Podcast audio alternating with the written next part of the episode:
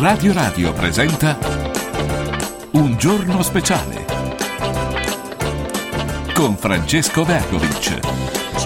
Siamo qui 11:11, buongiorno a tutti, venerdì 23 febbraio, l'abbiamo annunciato, con noi il presidente della commissione speciale Giubileo 2025, Dario Nanni, che è con noi in studio. Buongiorno e benvenuto. Grazie Francesco, benvenuto. E a tutti i radioascoltatori che so che seguono in maniera molto costante, ampia, continua, sì, come sì, te sì. Del resto noi ci diamo del tu, perché Dario è innanzitutto un ascoltatore solidissimo e antico di Radio Radio. Assolutamente, vero? 104 proprio tanto, dai primi tempi di Radio Radio a Roma come studio, quindi proprio quando veramente da molti anni, sì, più di 30 anni fa, insomma, quindi proprio tanti anni fa. Allora Dario, sei a maggior ragione il benvenuto, hai questo ruolo, sei nel comune di Roma da molti anni, anche veramente tanti anni, tante consigliature, e ora sei consigliere sempre, sei nel Campidoglio, ma hai questo ruolo di presidente della commissione speciale Giubileo 2025, quindi siamo proprio nell'attualità e siamo con te. Spero che questo succeda anche nel prossimo futuro, avvicinandoci poi a quella data, a capire cosa significhi, qual è sia il valore di un evento così importante, il giubileo, che può significare tante cose, sinceramente tutte le cose a cui pensare. Pronunciando il termine giubileo sono positive, no? Giubileo vuol dire anche così, appunto, quasi fosse una concessione di tante cose, licenza di buone notizie, emendarsi anche da alcuni impegni pure economici. Oggi cosa significa Giubileo 2025 a Roma, Dario Nanni? Allora, innanzitutto è un'opportunità straordinaria. Diciamo, lasciamo gli aspetti spirituali a chi ha compito, certo. Diciamo, ragione di poterli e doverli seguire. Noi seguiamo invece la parte, diciamo, legata ai grandi interventi e ai piccoli interventi che vengono fatti nella nostra città.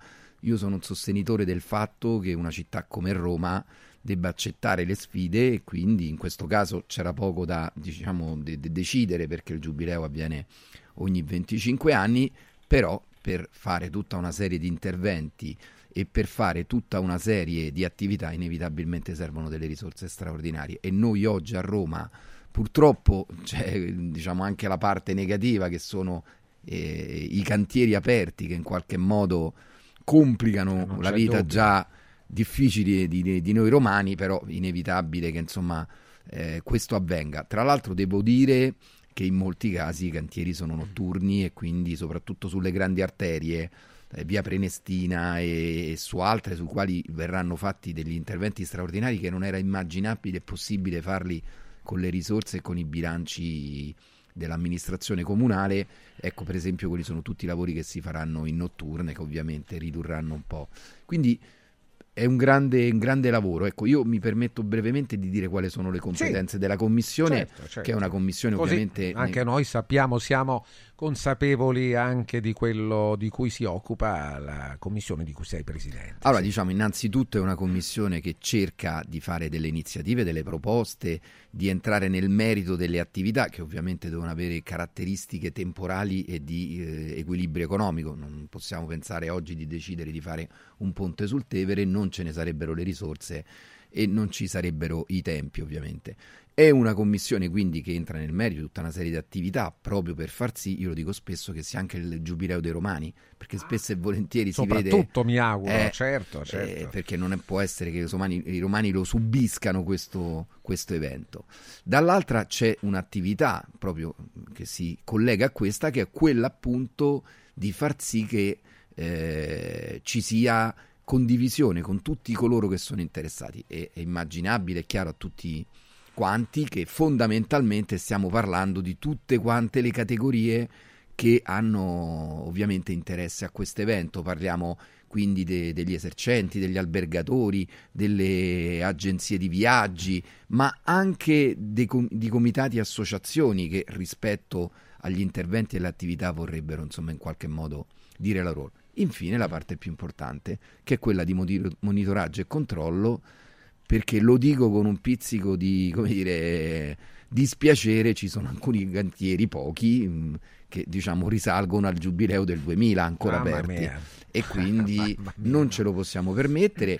Ci sono due tipologie fondamentali di interventi, quelli che sono, diciamo, indifferibili ed urgenti, che devono essere effettuati entro 31 dicembre del 2024, qualcuno terminerà con un piccolo ritardo, e poi ci sono quelli invece, soprattutto per esempio sul trasporto pubblico locale, sugli interventi di mobilità, che dilateranno invece la tempistica e quindi andranno avanti. E noi quotidianamente e poi con le commissioni controlliamo tutte queste attività si svolgano regolarmente. Non ne abbiamo le competenze tecniche, perché ovviamente lì è questione di essere ingegneri, architetti e quant'altro, però sulla tempistica e sui cronoprogrammi siamo molto ma molto rigorosi. Molto rigorosi. Commissione Giubileo 2025, il presidente Dario Nanni qui in studio con noi su Radio Radio.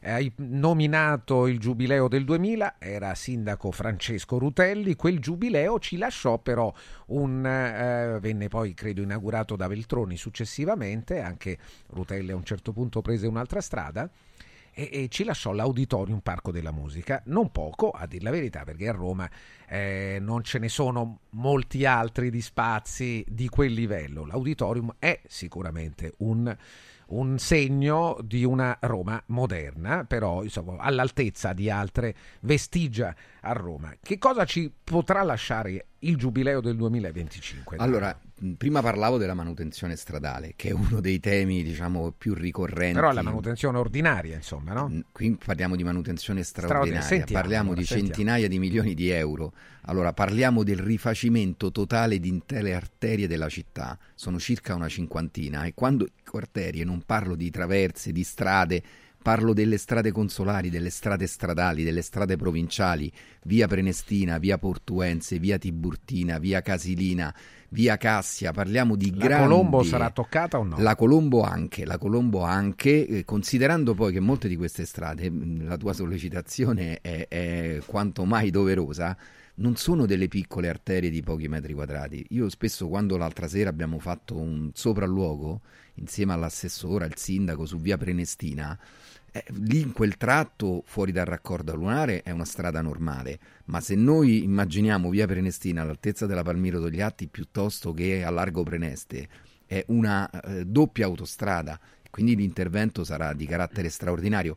Parliamo di centinaia di milioni di euro che il bilancio del Comune di Roma non avrebbe mai potuto stornare per fare quell'intervento, e tra l'altro, lo dico da cittadino prima ancora che da amministratore, con una garanzia quindicennale, cioè le strade devono durare almeno 15 anni, quindi vengono fatte con delle caratteristiche e dei vincoli contrattuali che garantiscano che quelle strade durino almeno 15 anni. Lo dico perché questo è un tema del fatto che a volte si fanno e dopo un po' di tempo diciamo bisogna rimetterci le mani. Sono stati dati fondi straordinari ai municipi, lo dico per i meno avvezzi, i municipi hanno mediamente, diciamo, 300-400 mila euro l'anno, in alcuni casi quando va bene anche $500,000 per l'intera manutenzione della viabilità municipale, e oltre a questa gli è stata data una dotazione di €3 milioni a municipio. Diciamo, io avrei immaginato di farla più quota parte rispetto ai chilometri che ogni municipio ha. Si è pensato di farlo in questo modo. Sono €3 milioni col quale risistemare marciapiedi e strade. Quindi questi sono i primi interventi, e poi verranno fatti tutta una serie di interventi straordinari, ripeto, che Roma non avrebbe mai potuto fare, perché stiamo parlando di investimenti di centinaia di milioni di euro. Ma da dove arrivano questi soldi? Arrivano, perché ci chiedono gli ascoltatori, non dovrebbero pagarli il Vaticano e non noi? Ma chi paga? Chi è che ha messo queste risorse? Allora, sono fondi che investe il governo, lo Stato, in funzione di un evento straordinario che porterà a Roma circa 40 milioni di persone. Poi, diciamo, l'evento spirituale, ripeto, non ci compete, però 40 milioni di persone sono anche un volano dal punto di vista turistico, economico per la nostra città, e funziona così generalmente l'economia di una città. Io mi auguro che sia turismo positivo, propositivo, perché a volte, diciamo, camminando spesso per la per la nostra città. Vedo come molti cittadini romani, turisti che non rispettano questa città, che vengono qui pensando che, diciamo, di fare quello che vogliono, e invece quando si viene qua debbono comportarsi da persone civili, e quindi mi auguro che il turismo che arrivi sia... A proposito, ma ieri com'è andata?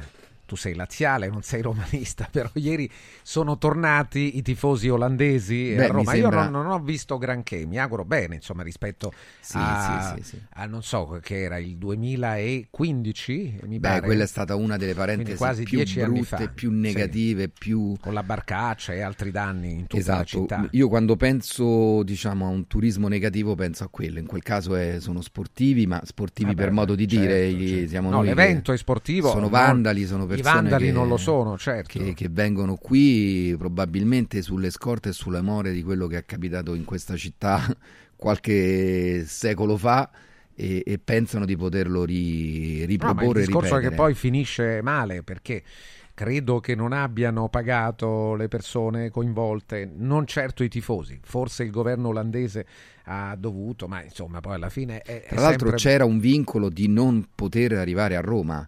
E loro, come al solito, utilizzano metodi e strategie che non sono i canali tradizionali, che possono essere subito bloccati.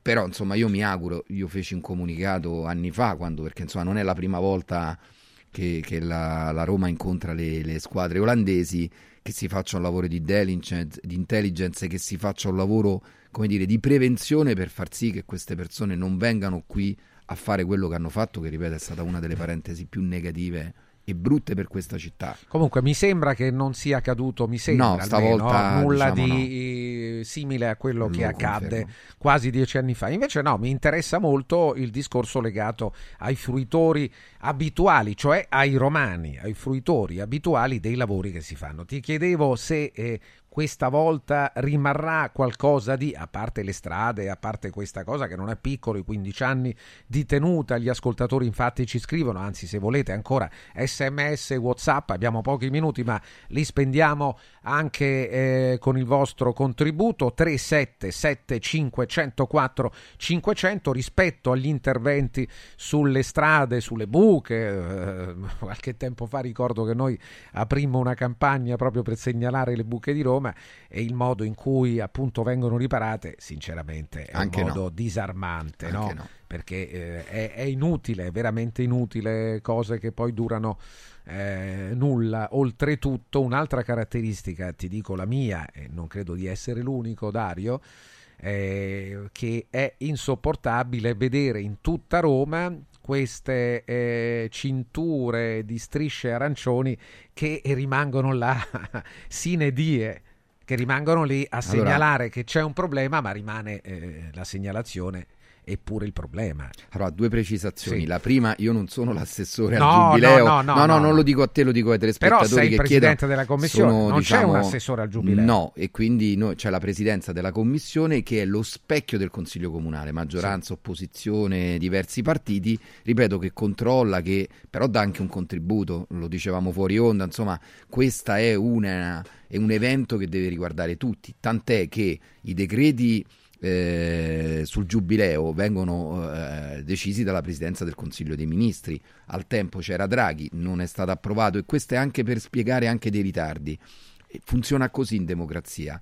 Il governo Draghi stava per presentare il decreto sul giubileo, il primo, è caduto quel governo e ne è arrivato uno nuovo che ha il sacrosanto diritto di decidere, di valutare, di modificare, di stralciare anche. E quindi questa vicenda, che doveva vedere questo primo decreto presentato nell'estate del 2022, è arrivato a gennaio del 2023, e quindi alcune cose vanno in ritardo. Dopodiché, entrando un po' nel merito di quello che sarà una certa lascito in questa città, allora, a parte quegli interventi di cui parlavo, ci saranno degli interventi, ripeto, che a Roma non era possibile fare. Sul lungotevere riverranno fatti tutti i lungoteveri, che sono tra le parti più ammalorate della città, verranno rifatte le sponde del Tevere, verranno fatti dei parchi d'affaccio sul Tevere, si interverrà su quella maledizione. Ma quando vengono fatti? Stanno già partendo alcuni quartieri, altri partiranno, ovviamente.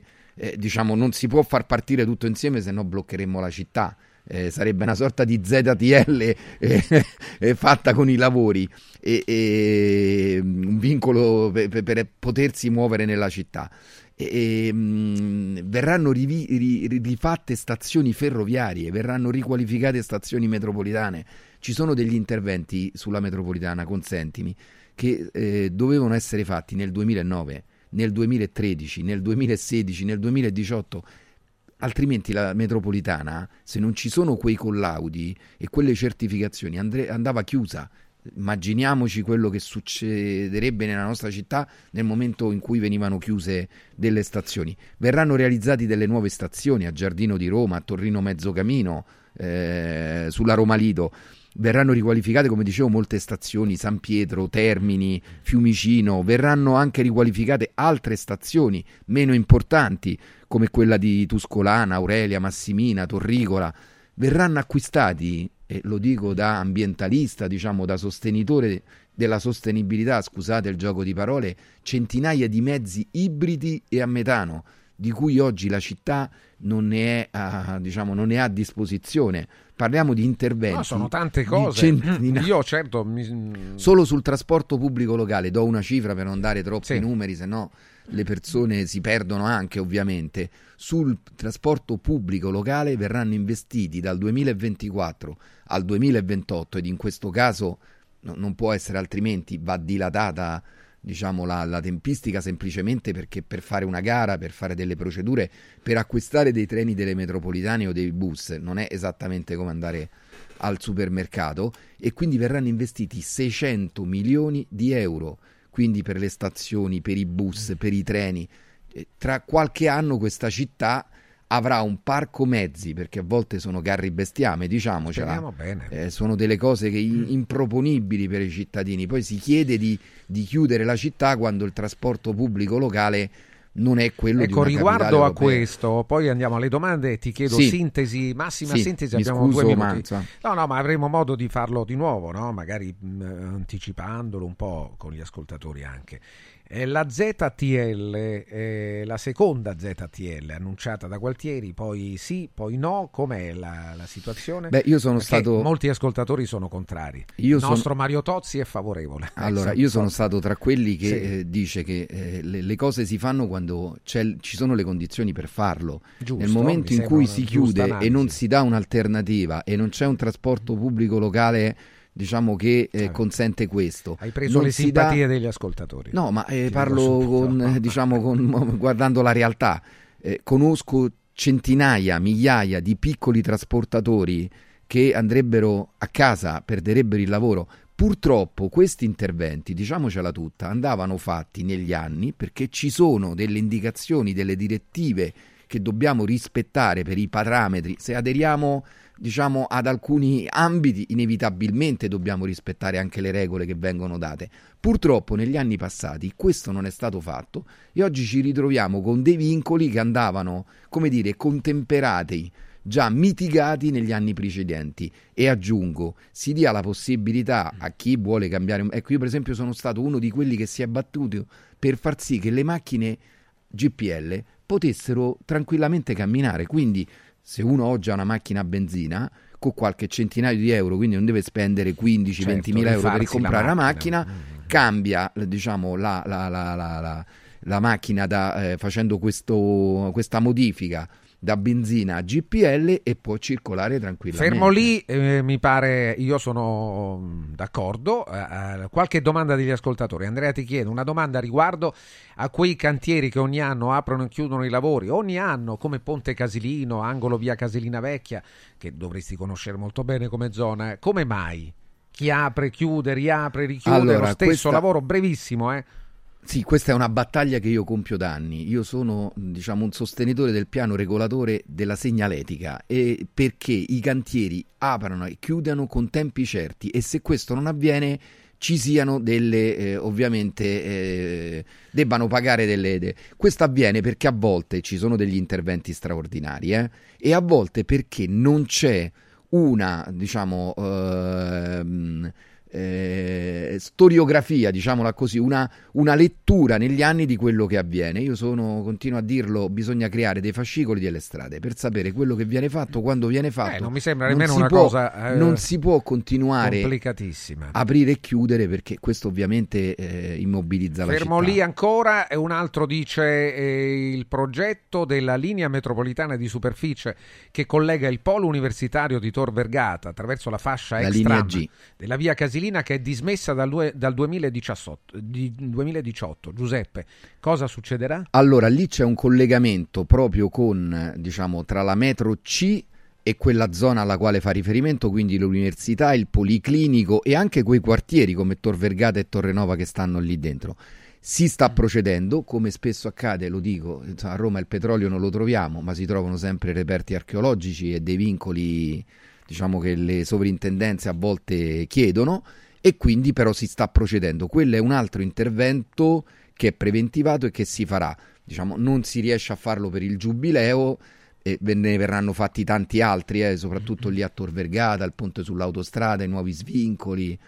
Però quello non ci riusciamo perché oggettivamente ha dei tempi un po' più lunghi. Allora Carlo e un'altra ancora e chiudiamo. Carlo dice: il presidente mi piace, è anche laziale come me, unico appunto, parla sempre di lavori che andavano avviati prima, ma lo sa che a Roma il più delle volte ha amministrato proprio la sinistra? Sì, ma io ad oggi mi dà la possibilità di spiegare. Io oggi non sono iscritto a nessun partito, non lo sono da anni, quindi oggi rappresento, diciamo, me stesso per certi aspetti. Sono stato eletto anche il tuo ruolo in una lista civica, diciamo, a volte il consigliere non ha titolo e forza, diciamo, per poter decidere tutto. Ci battiamo, io invito tutti, tanto internet è spietata in questo, ad andare a vedere le cose che negli anni ho fatto, gli impegni che ho preso, quello che quotidianamente adesso faccio. Però il ruolo è comunque almeno un ruolo di controllo, sì, di controllo, e questo puoi benissimo raccontarci le cose tutti. Matteo ci dice: sono in ferie qui a Roma da una settimana, vivo a Zurigo e sono qui per visita a parenti e amici. Ho fatto Tor Tre Teste San Giovanni con i mezzi pubblici, subendomi anche le offese dei miei genitori che mi volevano prestare la macchina. Tutto perfetto, ci ho messo solo 10 minuti in più rispetto alla macchina, però non ho avuto stress. C'è un solo grosso problema: le strade. La condizione delle strade romane non l'ho mai vista in nessuna altra città europea. Allora, come ho detto, e chiudiamo su questo. Ovviamente Tor Tre Teste, dove è arrivato il nostro, ovviamente Prenestina. Ecco, quella è una delle strade più ammalorate che verrà rifatta, però lo ripeto, o arrivano fondi straordinari o rifare una strada come quella che richiede decine di milioni di euro probabilmente non l'avremmo mai rifatta, ne avremmo fatti dei pezzi, e questo invece è un altro intervento straordinario. E chiudo dicendo che strade come via Prenestina, via Portuense, quelle che prima in parte elencato, sono circa una sessantina di queste arterie che partono dalla città e arrivano prima all'estrema periferia, che verranno totalmente rifatte. Vabbè, io ringrazio al momento e contiamo di avere di nuovo l'onorevole Dario Nanni, presidente della commissione speciale Giubileo 2025. Grazie intanto per oggi, Dario. Francesco, grazie a te, grazie per questa trasmissione, grazie ai radioascoltatori. A presto, grazie con te. Attenzione, tra poco arriva Mario Tozzi, qualche domanda anche su quello che ci siamo detti. E di sicuro gli ascoltatori la faranno, la farò anch'io a Mario. Oggi è venerdì 23 febbraio, domani sabato 24 febbraio c'è una inaugurazione, una festa in qualche modo, perché si festeggia la nuova sede di Quadrifoglio Immobiliare a Viterbo in via Carlo Cattaneo 34B, con la diretta di Radio Radio Lo Sport dalle 14 alle 18. Domani segnate l'appuntamento, domani a Viterbo, aperitivo e buffet per tutti. Quadrifoglioimmobiliare.com, date uno sguardo al sito, vi do anche un numero di telefono 06 27 33 20. La vetrina di Press Up.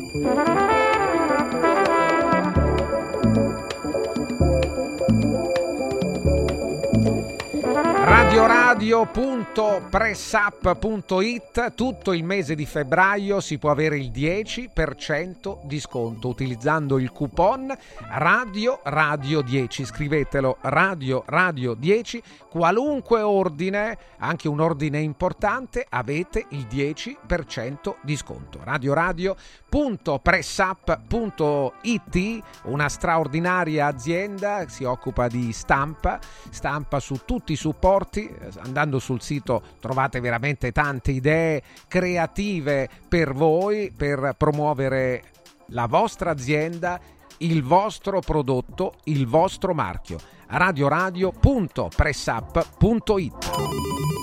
La vetrina di Pressup.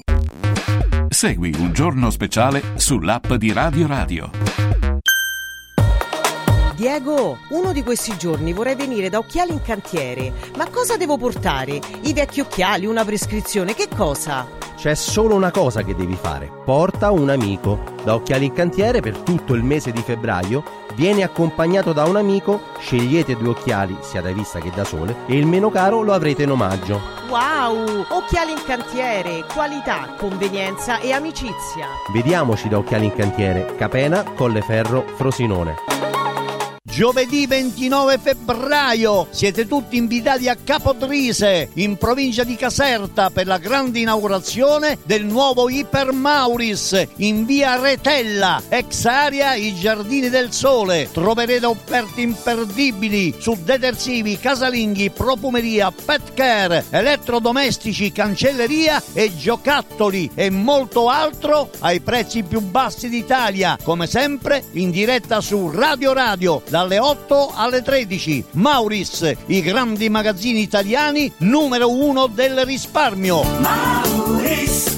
Quando il design incontra tecnologia e funzionalità, nasce nuova T-Cross. Venerdì 23, sabato 24 e domenica 25. Valentino concessionaria Volkswagen presenta nuova T-Cross, bella da vivere. E su oltre 1000 auto usato certificato, incentivi Valentino fino a 2000 euro. 23, 24 e 25 con Francesca Ruocco Official DJ, eventi e street food gourmet in via Tiburtina 1097, via Prenestina 911, via Tuscolana 1233, via Paesiello e Largo Lanciani. Valentino Automobili.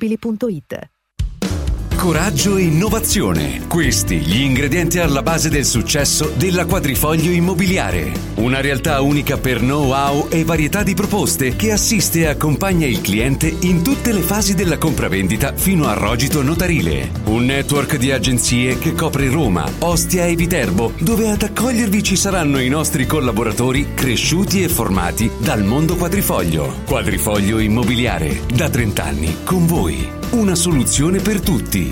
La soluzione fortunata. Scendi in campo per la prevenzione. Dai un calcio al tumore al seno. Ricorda che i controlli periodici sono fondamentali per la diagnosi precoce. Per questo l'8 marzo Seno Clinic dedica solo alle ascoltatrici Radio Radio una giornata di esami a tariffa agevolata. Prenota subito allo 06 36 30 34 91. Seno Clinic ti aspetta a Villa Mafalda in via Monte delle Gioie 5 a Roma. Info su senoclinicroma.com. Vinci con la salute. Controlla il tuo seno. Convenzionati con le maggiori compagnie assicurative.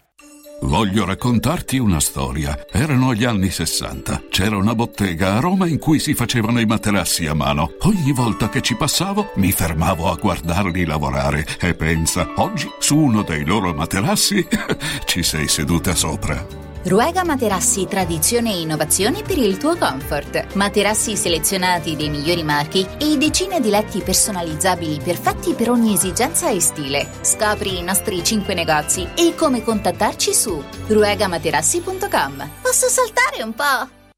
Come vanno le cose in azienda? È tutto un caos. Poco lavoro? No, al contrario, tanto lavoro, ma poco personale specializzato, anzi zero. Noi abbiamo risolto affidandoci a Valori SPA. Selezionano i candidati più qualificati, ottimizzando tempi e risorse. Se sei un candidato in cerca di occupazione o un'azienda in cerca di professionisti, scegli Valori SPA, agenzia per il lavoro e la consulenza. 06 62 27 90 54 o valorispa.it. Continuo senso di fame? Dormi poco? Sei stressato? La soluzione c'è. Sirt Life presenta Lipo, il nuovo e moderno integratore naturale studiato per agire sulle cause che comportano l'accumulo di grasso, riducendo lo stress, gli zuccheri e i grassi presenti nel sangue, stimolando il metabolismo. Scopri Lipo su radioradioshop.it e approfitta delle combinazioni Lipo più Sirt 500 Plus al prezzo speciale solo per gli ascoltatori di Radio Radio. Lipo più Sirt 500 Plus per elevare naturalmente il tuo livello di benessere. Gianluca Calcagni, pilota professionista e content creator del gruppo L'Automobile, ti invita a guidare in sicurezza. Partecipa al corso di guida della Calcagni Driving School. Migliora la tua tecnica e la tua cultura stradale. Info calcagnidrivingschool.com o 06 89 37 66 57. Scegli il corso più adatto a te. Calcagni Driving School. La sicurezza in pole position. Segui Un Giorno Speciale sull'app di Radio Radio.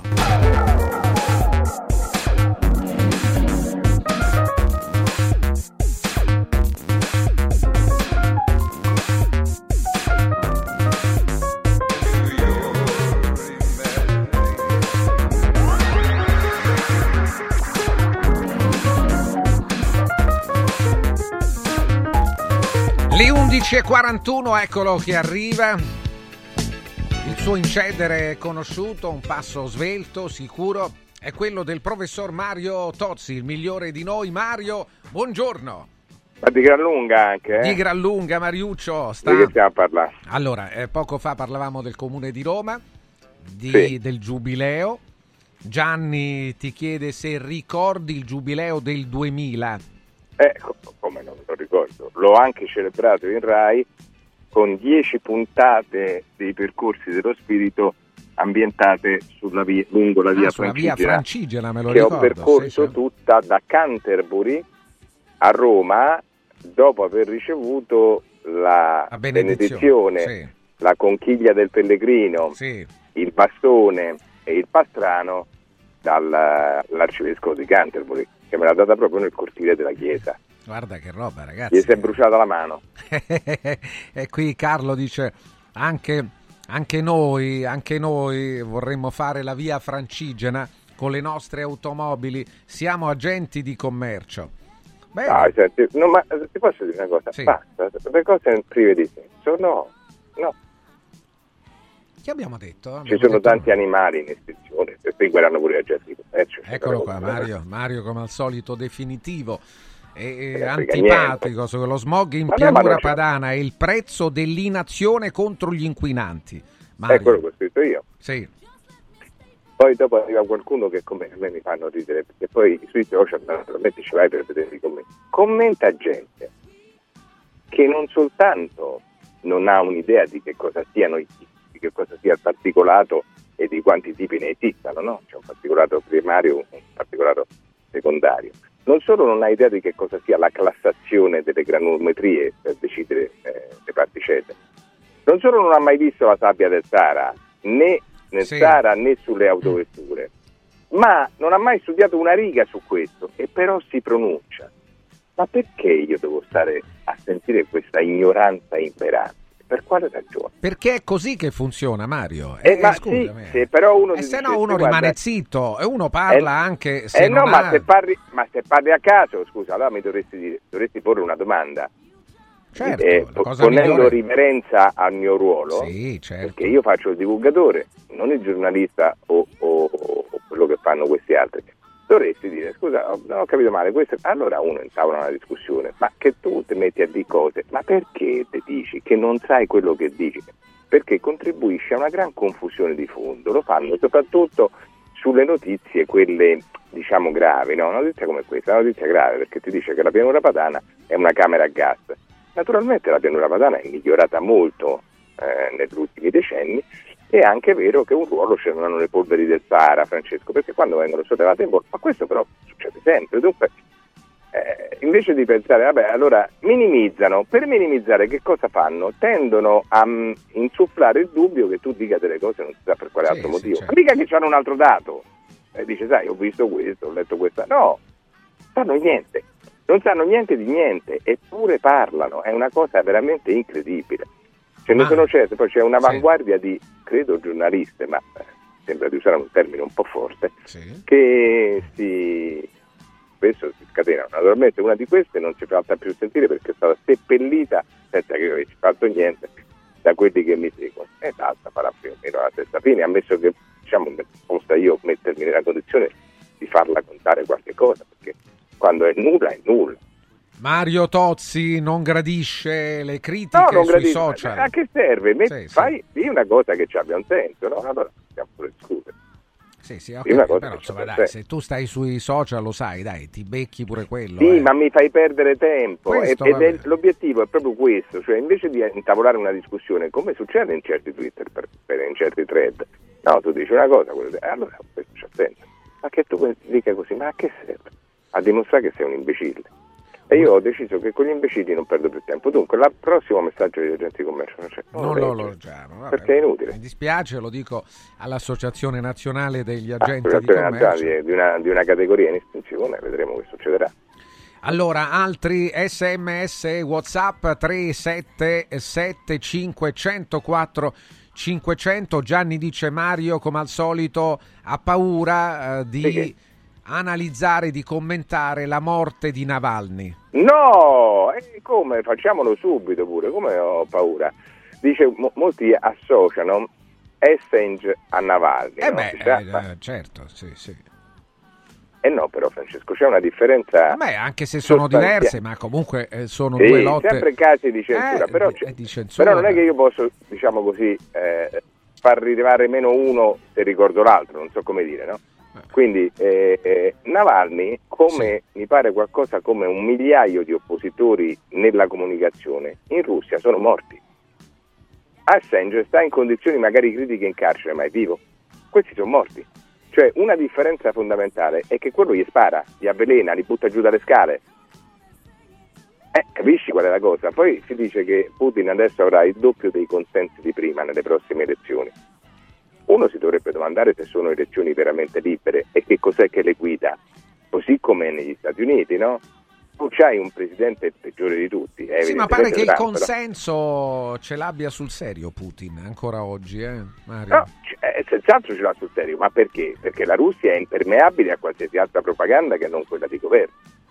Certo che ce l'ha, io mica dico che è falso. Dico soltanto che se tu fai sentire solo, sempre e soltanto una versione, non solo, se le notizie spesso le inventi, no? Sai quante abbiamo viste, tante che erano inventate, poi diventa difficile discernere, no? Tu ti informi con la televisione e con i giornali e la radio, che sono tutti controllati. In Russia è controllata, non so se lo sai, Francesco, anche la rete, lo sapevi questo? Sì che lo sapevo, Mario. Cioè tu puoi, secondo te, e questa è un'altra differenza, in Russia tu puoi andarti a scegliere tutti i siti che vuoi per informarti? No. Certo, come in Cina. Come in tanti altri paesi, per esempio in certi paesi arabi, per carità. Ma in America sì, però. In America puoi vedere quello che vuoi. E non è una differenza questa. Sì, lo è, hai ragione, è una differenza, però rispetto alla sorte dell'uno e dell'altro noi siamo contro ogni censura. Assolutamente. Quindi non è. Poi certo, uno è morto, l'altro però sta molto male, ma sì, anche se stesse bene in salute non cambierebbe granché, l'opinione è la stessa. Però la differenza è che al limite tu puoi far valere una legge in un processo regolare in cui si giudicano regolarmente. In Russia i processi non sono regolari, Francesco, perché la magistratura è asservita al potere politico, all'esecutivo, quindi stiamo parlando di qualche cosa che non è che possiamo paragonare, perché sia dal punto di vista della libertà di informazione sia dal punto di vista del giudizio, tu lì stai sotto schiaffo, quindi difficilmente riesci a far valere le tue ragioni. Questa è una differenza che va considerata.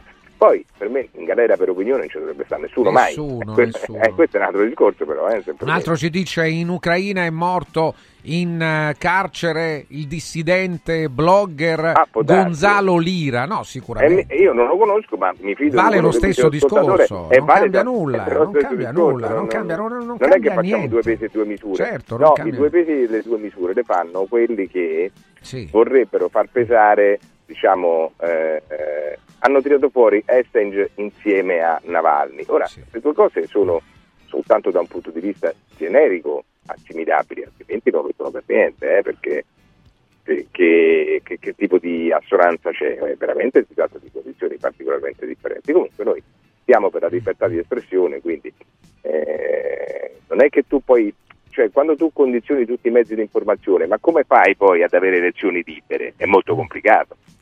Allora un altro dice sì, esattamente, puoi informarti ovunque, ma poi ti tracciano, ti segnano, Mario. Quando segni... Mario, recuperiamo Mario meglio. Beh, comunque è sbagliato anche quello in Italia, naturalmente, sapete, Mario forse anche lo sa, proprio qualche giorno fa alcune persone che andavano a posare dei fiori in omaggio a Navalny a Milano sono stati fermati dalla Digos e sono state prese le loro generalità. È una cosa... Scusa, naturalmente... Sì, Mario. Francesco, dicono gli ascoltatori, ti tracciano, ti segnano. Sì. Credo, senz'altro, ma ti segnano pure con la carta di credito, con altre cose, insomma, questo lo sappiamo, no? C'è un'imperfezione di fondo sui nostri dati privati che vengono venduti a fini pubblicitari che noi conosciamo bene. Però non è che il fatto che a me mi abbiano tracciato, perché fai conto mi sono andato ad aprire il sito dei quaderni piacentini, fai conto, no? Sì. Dice, questo dopo non è che io vengo incarcerato perché ho visto i quaderni piacentini o perché mi sono andato a vedere un film porno, no? Sì. Lì sì, è un po' diverso. Poi spieghiamo anche cosa siano i quaderni piacentini. Mariuccio, in Occidente hanno oscurato i canali russi, lasciandoci in balia della sola propaganda ucraina, mentre in Russia vedono tutti i canali occidentali. Allora... No, ma non è vero. Questa cosa che voi dite, quant'è che non andate in Russia? Già quando ci sono andato io l'ultima volta non era vero. BBC International in Russia non lo vedi. Non lo vedi proprio. CNN non la vedi, chi è che ha detto sta cosa? Non si vedono mica. E che da noi siano oscurati i canali russi è invece una sciocchezza. Io sono stato proprio da... perché dicono il contrario e poi uno mi va a pezzo. Rispondiamo. Sai quante volte vado in alberghi, diciamo così, Francesco, sì, quando mi pagano equivoci, in certi posti dove ci sono... dove c'era una clientela russa affezionata, sì. Se dico l'ultimo caso perché poi sennò sembra che uno parli genericamente, ad Abano Terme, sì, lì dove ci sono sempre stati russi, ce n'erano ancora pure quando sono stato io, c'erano non uno ma 4-5 canali russi. Che state dicendo? Ma che cosa dite? Ma perché dite? Ma adesso non Mario, non prima, non ad Abano Terme anni fa. 2 mesi fa. Adesso quando? Che dite? Non lo so, sto chiedendo un attimo. Allora, basta settarlo, provaci a casa e poi mi dici no, guarda, ci ho provato, c'è scritto banner. Fate vedere la foto. Un altro dice... Solo che nessuno capisce il russo, voglio dire. Non è che sì. No, peraltro c'è un canale russo, 2 canali russi, uno in francese e uno in inglese, che vanno tranquillamente in onda, Francesco, ma non ci vuole nemmeno satellite. Stanno sulle piattaforme normali pure. Comunque su Sky pure li trovi dove stanno le informazioni. State veramente a dire queste cose, non ci si crede. Dove sono? Forse in Ucraina, può darsi, quello non lo so, ma in altri paesi non è così. Da noi non è così. Il padre di Mario era uno 007, non facesse l'ingenuo. Ma l'hai detto tu stesso, no? No, che succedono queste cose? Era un corriere diplomatico, mio padre, quindi lui portava documenti, diciamo, di una certa riservatezza tra l'Italia e la Cortina di Ferro, quando c'era la Cortina di Ferro, quindi aveva l'immunità diplomatica sul bagaglio perché erano documenti riservati, questo era. Sì, vabbè, insomma, no, ingenuo nessuno di noi lo è chiaro che... Ingenuo ma non ho capito di che cosa. Noi stiamo parlando di una nazione fortemente illiberale, autoritaria e governata da un autocrate con pesante censura e uccisione degli oppositori. Questa è la Russia oggi. Dall'altra parte c'è una nazione non solo imperfetta, che io critico in tutti i modi, al fiere del liberismo, una cosa che non proprio posso sopportare, che non mi porta nessuno dei valori che io... Gli Stati Uniti, ecco, sì. Però lì puoi dire più o meno quello che ti pare. Poi certo, addirittura te hai fatto quasi un colpo di Stato andando a occupare il Campidoglio, ti dico solo questo, prima che intervenissero. Puoi comunque informarti dove ti pare, poi certo c'è la pigrizia, c'è tante cose che funzionano. E non è che vieni incarcerato per reati di opinione, ma neanche al tempo... Ecco, forse al tempo di McCarthy. Negli anni 50, quando il maccartismo prendeva quelle liste di prescrizione, per carità, ma peraltro non è un sistema che io preferisco, però non posso fare, non è che ho gli occhi foderati di prosciutto, se metto a confronto la Russia con non è la stessa cosa, no, ma dai, Poi dopodiché a me non piace il liberismo, mi fa orrore, Francesco, quindi siccome gli Stati Uniti sono il campione del liberismo... Ma non solo, beh, liberismo certamente, non solo, c'è anche di peggio, appunto... C'è anche di peggio. Meglio non capitare nelle mani della polizia americana. Allora... Anche questo è vero, ma apriamo pure tutto un fronte su questo, per carità, però come faccio a confrontare per questi diritti fondamentali, no? Insomma, dai, Francesco... Ma ci mandano una schermata... Sì. di qualche anno fa, forse, TV Sorrisi e Canzoni, Sapiens, Mario Tozzi, 2 punti, aperte le virgolette, mio papà era uno 007, nessuno lo, e compagnia bella. Vabbè, me l'ha detto anche Mario, vabbè, ha specificato meglio quello che diceva. Un altro dice, parliamo, stava nel contro, come si chiama? Controspionaggio. Allora, da Bolzano ci scrivono, dice Mario, non fare il furbo, parliamo dei lupi che hanno sbranato un uomo a Bolzano. Ma scusa, mi sembra di aver visto che intanto sarebbe il primo caso in 100 anni. Questa non l'ho vista. Ma poi, Francesco, se non ho mal capito, perché stavo guardando proprio queste notizie, mi sembra di aver capito che non si trattava di lupi ma di cani inselvatichiti. Adesso, siccome non lo so bene, metto il beneficio di inventario e mi vado a informare. Dopodiché, se sei andato a rompere i coglioni ai lupi e un branco, magari un cacciatore, un branco da sbranato, non mi suscita attenzione, però questa persona è stato ritrovato in un prato in ipotermia, morto. Te lo dico io, no, già l'ho vista questa notizia. Dunque gli hanno fatto l'autopsia, sì. Hanno visto che è morto assiderato, poi hanno rapanato animali selvatici, tra cui anche lupi, e l'hanno lasciato delle ferite, ma non mortali, cioè lui è morto per ipotermia, proprio per assideramento. Quindi quando leggete, informatevi, ecco. L'ho proprio guardato stamattina, non mi ricordavo se era quello in cui si era visto, credo sia questo, ma questo è un lupo. Sì. Sì, però non è stato causa della morte, quello è morto assiderato, è già morto, certo che poi viene predato, è una carcassa. Buongiorno da Manuele, possiamo avere chiarezza sull'inquinamento prodotto dalle mucche e sul loro possibile abbattimento, Mario? Non lo so, qua l'ascoltatore dice potrebbero... Chi è che abbatte le mucche? Le mucche le abbatti tutti i giorni per mangiare, ma pare certo. Che ci sia un abbattimento... certo. No, l'inquinamento prodotto dalle mucche è primario e secondario. In termini primari, non in Italia per la verità, ma in quasi tutto il mondo, contribuiscono moltissimo all'effetto serra antropico, cioè riscaldano l'atmosfera.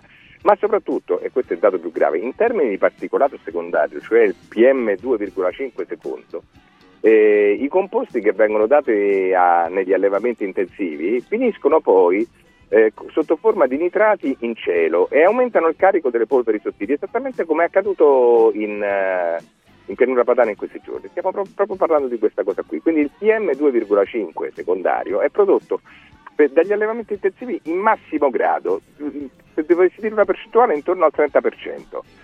Perché caldaie e allevamenti intensivi fanno del particolato della pianura padana intorno al 55% insieme. Ieri, scrive Filiberto, la trasmissione Le Iene ha mostrato gli allevamenti intensivi di suini, una cosa terribile, ha detto, mangiavano le proprie feci, si mangiavano tra loro. No, una cosa veramente, Francesco, e noi abbiamo in Italia i campioni che difendono questo schifo. I campioni che difendono questo schifo. Chi è che difende questo schifo? Nessuno. Scusa. L'associazione politica più forte e più rappresentata in questo governo, cioè Coldiretti.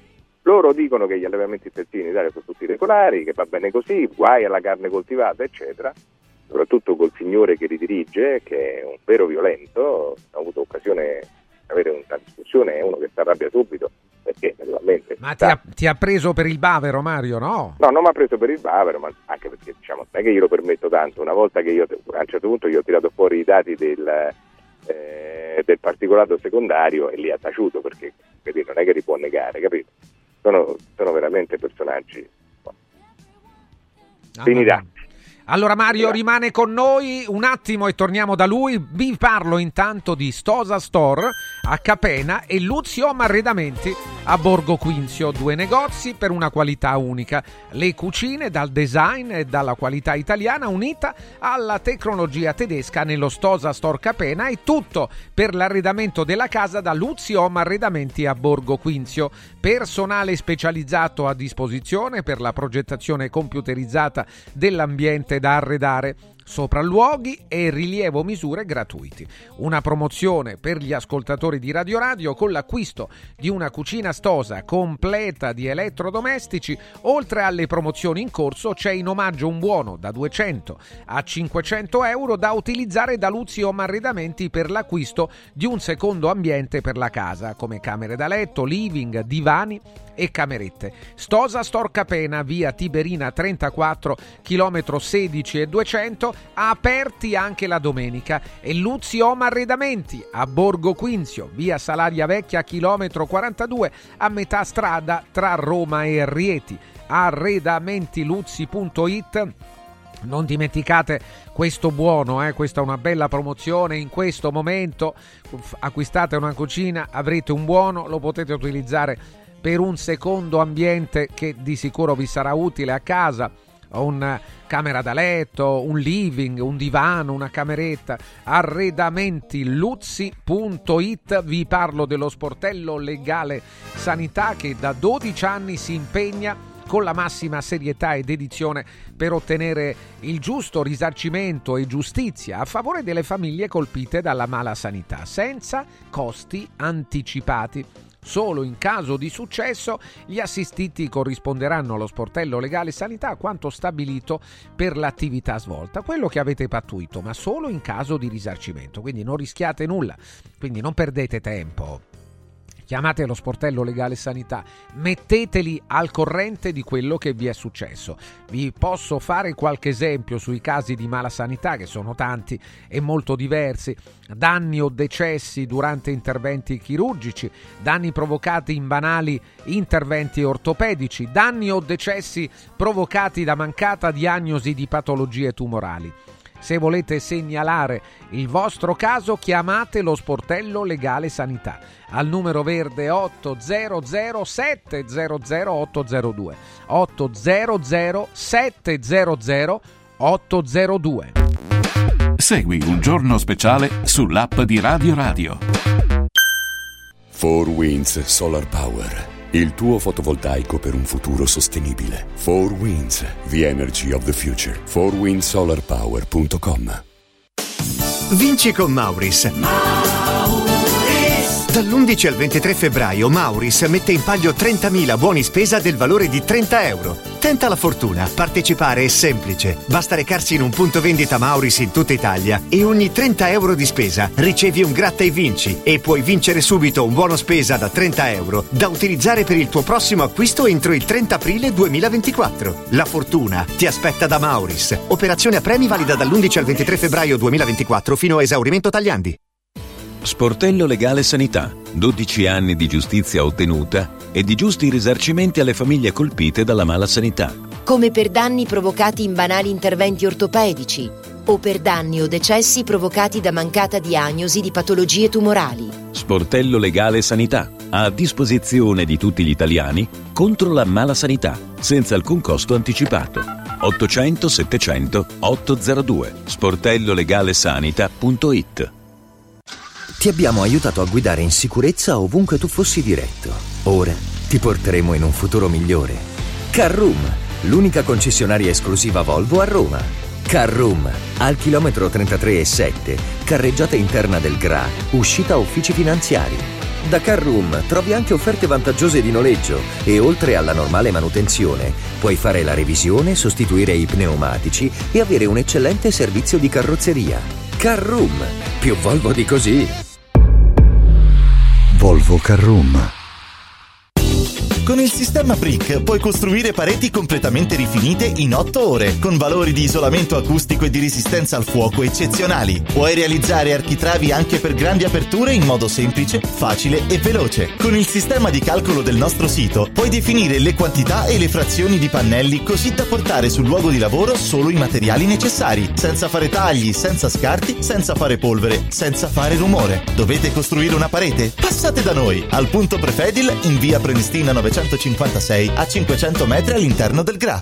Ehi, hai sentito che da Arte Arredamenti sono iniziati i saldi? Sì, e gli sconti arrivano fino al 60%! Tante cucine, camere da letto, divani, armadi e tanto altro questo mese sono scontati del 60% e in pronta consegna. Trasporto e montaggio sono gratuiti, non li paghi! Vieni nei 5 grandi punti vendita Arte di Roma e approfitta dei grandi saldi di questo mese. Cerca il punto vendita più vicino su arte.it. Arte con l'H davanti.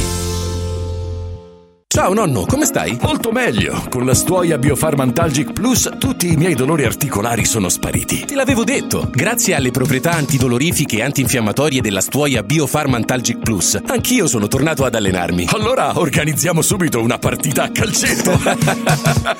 La Stuoia Biofarmantalgic Plus è un toccasana per chi soffre di infiammazioni articolari e muscolari. Agisce a livello cellulare durante il sonno, in maniera del tutto naturale, non invasiva e autonoma. Chiama subito l'800 82 66 88 o vai su stuoiantalgica.com e regalati il benessere. Amore, vieni qui, guarda che meraviglia, linee sinuose, colori naturali e che paesaggio. Ma cara, che hai fatto? Hai cambiato tutti i serramenti di casa? Certo, e sono tutti firmati Modoal, il marchio che da 40 anni emoziona per design, performance termiche, attenzione all'ambiente. Spalanca le finestre a un futuro più verde. Scegli Modoal, che dal 1984 produce infissi di qualità. Digita Modoal.it o corri nei nostri showroom di Roma e Passo Corese. Modoal. Guardare oltre. Vedere green. Marco, ti posso chiedere un bicchiere d'acqua? Certo. Come la gradisci?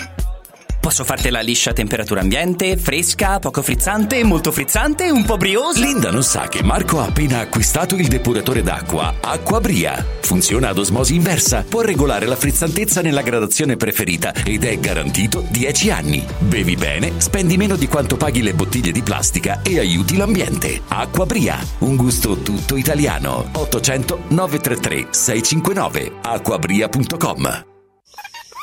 Le emozioni prendono vita con Zomarin Discovery. Tra i suoni e i colori della natura potrai incontrare i nostri amici animali nelle nuove 13 dimostrazioni educative, assistere al simpatico Topo Gigio Show e divertirti con le nostre attrazioni didattiche. Ingresso omaggio fino a 14 anni e parcheggio gratuito. Cosa aspetti? Prenota su zomarin.it. Evviva Zomarin! Segui Un Giorno Speciale sull'app di Radio Radio. 12.07, Mattarella dice solidarietà a Giorgia Meloni per gli insulti e il rogo delle Figi. Io non ho seguito bene questa vicenda, non so se Mario Tozzi... Mario, ci sei? Chi l'ha insultata? Ma qualcuno... Beh, vedi come con te, insomma, no? Vai sui social e le persone ti insultano, non tutti, alcuni insultano, no? Francesco, però insomma, io mi ricordo quello che hanno fatto, a parte lei che ha insultato chiunque, ma Berlusconi te lo ricordi quello che diceva? Di lei stessa, ricordate come l'ha detto? No, non me lo ricordo, no. No, non mi ricordo Berlusconi, ma nulla di terribile, Berlusconi sì, era un uomo elegante. Tipo Z? No, non ci credo. Sì, poi arrivederci. No. Per non dire quello che ha scritto su quel foglio, te lo ricordi il foglio? No, non me lo ricordo. Allora Francesco. No, non mi ricordo, ma no. Non ricordo. Robby da Ostia. Francesco, fai presente a Tozzi che i canali russi su Sky sono stati cancellati da quando è iniziata la guerra. Erano 4 canali, faccio presente che il canone però non si è abbassato, è rimasto lo stesso. Non c'è bisogno di andare su Sky, i canali russi li trovi tranquillamente. Ma io questo non lo so, adesso non ho capito come fai tu ad essere così ben informato sui canali russi. È perché li vedo in televisione quando vado negli alberghi, nei grandi alberghi che sono usi a ospitare russi, ci sono i canali russi, per loro sono fatti, ma ci sono, mica paghi. Allora un altro... allora... posso dire Grand Hotel di Abano Terme, tanto per dirti l'ultimo. Sempre alberghi di lusso, Mario Tozzi. Mica pago io. Alessandro dice buongiorno Mario, ma allora perché in Italia sono stati sempre disincentivati i piccoli produttori del settore primario, tipo abbattimento vacche da latte a causa della mala gestione delle quote latte? Sì, è vero. Penso che questa cosa abbia spianato la strada ai grandi allevamenti intensivi e alle multinazionali. O sbaglio? Sì, questo può essere anche, ma non è che da noi ci stanno questi, normalmente da noi questi non ci stanno. Ci allora. Sono medi e piccoli, non grandi o grandissimi, quindi francamente sì, sempre bene tenere. Ma, però secondo te, scusa, anche i piccoli e i medi su che cosa basano la propria produttività? Su fertilizzanti, ammendanti, pesticidi, che sempre le multinazionali vendono. È una storia che per cui dice no, la forza, poi se no vengono a gestire le spiagge le multinazionali. E a me che me frega, scusa? Mi fanno un servizio migliore? Pagano di più, non toccano l'ambiente, venga chi è meglio. Massimo, domanda per Tozzi: dei cinghiali a Roma non se ne parla più. Ieri... sono stati avvistati in via Torrevecchia, Roma Nord, ma ci sono soluzioni per i cinghiali? Francesco, perché non se ne parla più secondo te ultimamente? Non lo so, perché non ci sono più, ce ne sono di meno. I miei amici etologi che studiano questi fenomeni dicono che la cosa dipende dal fatto che i lupi si sono avvicinati in città e dunque in qualche misura li predano di più. Forse c'è stato anche un incremento della caccia, questo però non lo possiamo ancora quantificare. E quindi cioè i lupi, secondo te, perché i lupi aggrediscono i cinghiali? Non adulti, il maschio cinghiale adulto non lo aggredisce nessuno perché è una preda complicata, sì. Sì, perché ha le zanne, il suto è un fascio di muscoli, quindi diciamo che quello è più complicato aggredire il maschio adulto, ma invece i cinghiali cuccioli, i cinghiali malati, in alcune femmine, in alcuni casi, il lupo li aggredisce, ma non è solo quello, si calcola, sempre ne parlavo con gli amici etologi, ma qualche studio di etologia ho fatto pure io, che la sola presenza di un branco di lupi riduce di oltre il 50% la naturale tendenza che avrebbe il cinghiale a riprodursi in maniera significativa, diciamo, ecco. Quindi... la sola presenza, la pressione, diciamo, del lupo mette in difficoltà il cinghiale anche solo da questo punto di vista, capito? Sì, certo. No, e quindi, buono, hai dato una spiegazione ragionevole. No, adesso io non lo so perché... Pensare che i lupi avessero fatto fuori i cinghiali, era difficile crederlo. No, li predano se sono in condizioni di farlo. Sì, ma è soprattutto la presenza del lupo. La presenza del lupo li mette in inquietudine, cioè li fa fiutare, li fa allontanare, insomma. E hanno anche meno, come potrei dire, inclinazione a riprodursi in maniera così copiosa proprio perché la loro prole potrebbe essere pesantemente minacciata. Ma questo è quello che dovrebbe succedere, solo che in Italia i lupi sono stati... Pensa che, allora, ho postato qualche giorno fa, Francesco. Sì. Poi c'è Valeriuccia, amore mio. Sì, è presente. Valeriuccia, guarda un po' qualche Instagram fa, ma non tanti. Vediamo una faccia, un attimo. C'è un volto oscurato molto da me noto, con il pennarello, no? Sì. Chi è quel signore che vedete lì? C'ha nome e cognome, ma io non l'ho fatto, anche se non l'hanno fatto lui. È uno che è imputato dai giudici per aver ucciso e scuoiato un lupo e averlo esposto. È stato trovato del DNA di questo figuro sul lupo stesso, quindi diciamo anche se la difesa ha chiesto il proscioglimento fino a che uno viene condannato è colpevole. E come fanno a trovare il DNA sul lupo? Ma com'è possibile? Quando lo scuoi, Francesco, usi le mani. Ho capito, ma quest'altro deve essere un pregiudicato. O ti cade un capello. No, lui adesso non ti so dire bene. Ma come fanno? E chi era? Non lo so, non ho idea adesso. Te lo dico io. Guarda l'hai vista la foto? L'ha messa la Valeriuccia? Ecco, la stanno... Aspetta un attimo. Sì, mo arriverà, ecco. Mi sembra un uomo così... che frequenta le palestre. No. Può essere pure. Vedi che c'è la foto del lupo accanto? Mamma mia, che brutto. E indovina, cosa vedi sullo sfondo del signore di cui ho oscurato il volto? E qui cos'è? Un camionista? Un trattore, Mario, un trattore. È uno dei leader della protesta dei trattori. Ai.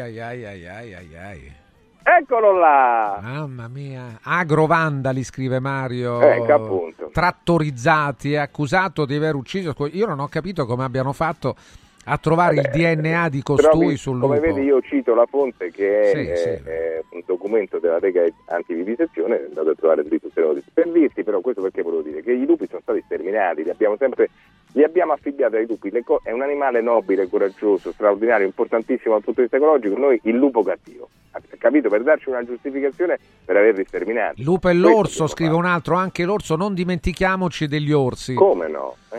Bruno dice pochi giorni fa in zona Selva Candida a Roma è stato avvistato un daino, Mario. Ma quelli ce ne sarà pure più di uno, perché ecco, ti faccio un esempio a proposito dei lupi.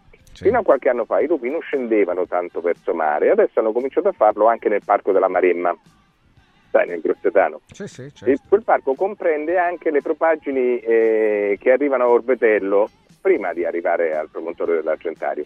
In quelle due lunghe spiagge che tu conoscerai, sì, una dei quali è la Feniglia, sì, lungo quella spiaggia, nella pineta retrostante, arrivavano i daini a prendere da mangiare dai bambini, ce n'erano tanti, ci ho portato pure mio figlio tanti anni fa, quando andava al Chiarone. E questi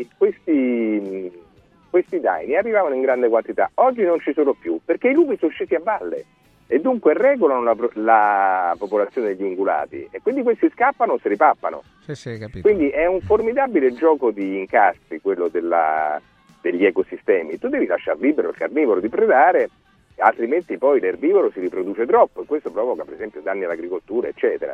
Quindi quei cacciatori scellerati che hanno introdotto i cinghiali all'isola d'Elba a suo tempo, fino a farli diventare 3.000, dove i cinghiali non c'erano mai stati e naturalmente non c'era mai stato nemmeno il lupo, hanno fatto solo un danno, perché lì non c'è nessun predatore naturale, si sono fatti la loro riserva di caccia. Per questo dico che la caccia è veramente un'attività esecrabile. Speriamo che finisca Mario presto. Tozzi dice speriamo che finisca presto. Un altro dice ipocrita Mario, che differenza c'è se i cinghiali vengono uccisi dai cacciatori o dai lupi? Meglio dai cacciatori, no. Allora no, ma scusa, come meglio dai cacciatori? Quello è l'andamento naturale delle cose, cioè a dire che per natura lupi e cinghiali si bilanciano e quella popolazione viene controllata. Il cacciatore prima di tutto non ha alcun interesse a regolare la popolazione di cinghiali, perché lui li vuole trovare ancora, quindi farà di tutto perché ne rimangano in vita tanti, ma poi lo fa con un fucile, dunque fuori da quella che è la competizione naturale per la sopravvivenza. L'uomo non nasce, vorrei ripetere a tutti, non Homo sapiens, ma il genere Homo nasce come preda, non come predatore, vorrei che questo fosse chiaro per tutti, con quelle unghiette che ci abbiamo, non tutti con sono quei dentini che ci abbiamo, sì, secondo te siamo dei predatori naturali? No. Certo. Lo siamo diventati grazie alla tecnologia che ci ha permesso di usare le armi. Preda di chi, scusami, di chi saremmo stati? Per esempio della tigre delle Venezia Sciapola, se per tanto tempo si erano visti negli stessi posti, negli stessi siti paleontologici, erano stati ritrovati i resti di Sapiens, anzi pure di Neanderthal, di tigre dei tempi a sciabola e di Mammut, chiamiamolo così, Elephas primigenius o Elephas antiquus, e quello che si era pensato, quello che ci siamo sempre raccontati, ecco qua, eravamo noi Sapiens che massacravamo i Mammut e poi ammazzavamo pure la tigre dei tempi a sciabola.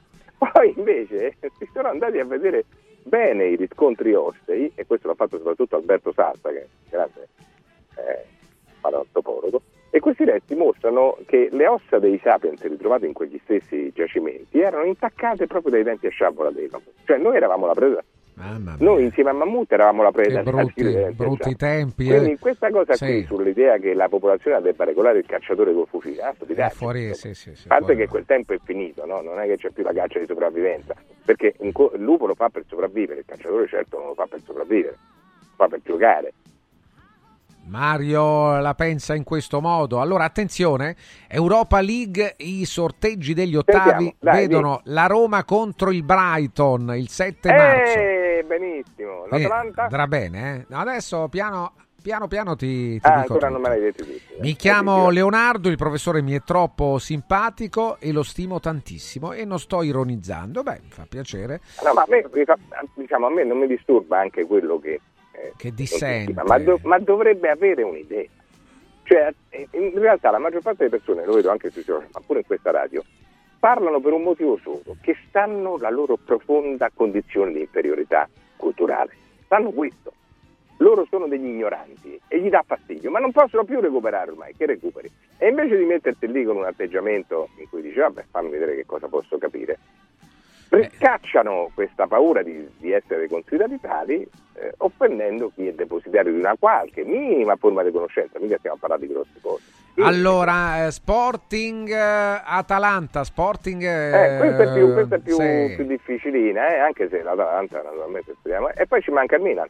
Qua dice, adesso arriva, gli uomini di Neanderthal erano cacciatori per mangiare. Certo. Sì. Erano cacciatori per mangiare, assolutamente. Certo. Io sto parlando del genere Homo. Il genere Homo presenta una 30 di specie. Sì. Le ultime 2 sono Neanderthal e Sapiens, ma ce ne sono stati tanti, Ergaster, Habilis, Erectus, tantissimi. Tornando indietro verso gli australopitechi, che sono la nostra comune origine con le scimmie, che sono il nostro antenato comune con le scimpanzé. Questo lo dici tu, perché noi deriviamo da un antenato comune con gli scimpanzé. Sì. Quelli lì, l'unica cosa di carne che mangiavano era esattamente come le scimmie, cioè le proteine animali. O mangiavano insetti, e ne mangiavano parecchi, diciamo, un po' come fanno gli orsi e anche le scimmie stesse, oppure mangiavano carogne, quando trovavano quello che se lo dovevano contendere con le iene e con gli avvoltoi. Poi svilupparono una certa capacità piano piano a rompere le ossa delle carogne e a succhiarne il midollo. Ecco, le cose sono andate più o meno così, quindi noi non nasciamo subito potenti cacciatori, ci arriviamo piano piano. All'inizio la caccia non è nemmeno tanto, diciamo, un sistema di distruzione degli ecosistemi, ma gli uomini, l'Homo sapiens ancora non è arrivato a essere un uomo moderno, dove arriva stermina le faune di mammiferi. L'esempio classico è quello dell'Australia, Francesco, lì 50.000 anni fa sono arrivati i sapiens. I sapiens che sono arrivati lì hanno, dopo poco tempo, un paio di secoli, sterminato tutte le grandi faune marsupiali, di mammiferi marsupiali che c'erano lì. Ci sono estinte in conseguenza dell'impatto con quella caccia che era diventata ormai sistematica, con mezzi e tecnologie tali che gli altri viventi non potevano resistere. Quando un cacciatore ha il 100% di successi nella caccia, Francesco, che succede alle prede? Beh, è chiaro. Ma non è naturale. Sai qual è il cacciatore più diciamo efficace al mondo? È un canide ed è il licaone, perché lui spianca la preda, come fanno pure i lupi, insomma, lo insegue a lungo fino a che quell'altra gli appa più e se la pappano. Sai quanti successi c'ha? Il 30%. Certo. Capisci? È il massimo lì. Insomma, sì, è una lotta impari. Un altro ci scrive: intanto il Milan incontrerà a Milano lo Slavia Praga. Milan Slavia Praga mi pare un incontro. Ma adesso te lo diranno gli esperti, ecco, perché io qui non sono esperto, non ti so dire, aspetto che mi dicano. Allora Tozzi quindi dice che la sua bisnonna era una Bertuccia? Sì, anche la sua. Non è un problema, dai. Anzi, direi che nel caso specifico la sua mi pare che rimanga una Bertuccia. Da questo, Mario, non possiamo saperlo. La storia dell'evoluzione spiegata da Mario Tozzi su YouTube, guardatela, ne vale veramente la pena, scrive Marcello. È vero? Sì, Marcello è un amico, lo salutiamo con affetto, ma a parte questo dico, ma davvero voi pensate questa cosa qui? Cioè, davvero qualcuno può pensare che, da dove volete che discendiamo? Da lì? Ma non c'è niente di male, anzi direi che ci è andata pure piuttosto bene. Un altro dice dopo il santo siero dell'immortalità che vi hanno iniettato in vero, si evince sempre più la somiglianza con la scimmia da cui lei dice discendete. Ecco, vedi, questo qui perché lo ascoltiamo? Uno che scrive santo siero, no? Sei uno scemo, no? Perché non sai nemmeno da che parte. Perché io ti dovrei? Perché devo perdere tempo con uno che è così scemo? Vabbè, Mario, dai. Per quale sarebbe il motivo? No, dimmelo tu, con parole in maniera carina, dimmi, guarda, devi perdere tempo con questo imbecille perché così, dimmelo così, almeno faccio una cosa fatta per bene. Un altro, no vabbè, andiamo oltre. E anche oggi in India capita che alcune tigri attacchino villaggi facendo vittime, tra i bambini soprattutto. Allora, non diciamo stupidaggini. Allora, lì è capitato casi veramente rari che tigri provassero a predare cuccioli di sapiens, perché si trovavano sotto una grande pressione antropica, cioè scacciati dalle loro zone. È sempre colpa nostra. Noi non siamo oggi la preda delle tigri, ma come taglia lo potremmo essere, tant'è vero che i felini predano anche delle scimmie della nostra taglia quando siamo piccoli, dunque è del tutto naturale. Che cosa vorresti fare? Terminiamo le tigri quindi? Ma guarda che veramente io combatto con un mondo fatto così, nessuno sa niente di niente, ma tutti parlano di tutto. Mario, attenzione, rispondiamo, stiamo con le ultime battute, Valeria, Approntiamo il collegamento tra poco e attenti perché continuate ad invitare, va bene, un epiteto non elegante, non lo leggo. E un altro ascoltatore dice: in effetti quando torno in Italia, vivo in Svizzera, mi chiedo sempre una cosa, dove sono i pascoli? Dove sono le mucche, le capre? Questo aumenta la mia convinzione che la maggior parte sono allevamenti intensivi. Da noi le mucche, allora, guarda, in Svizzera sono spesso fuori anche d'inverno e in Italia non le vedo mai.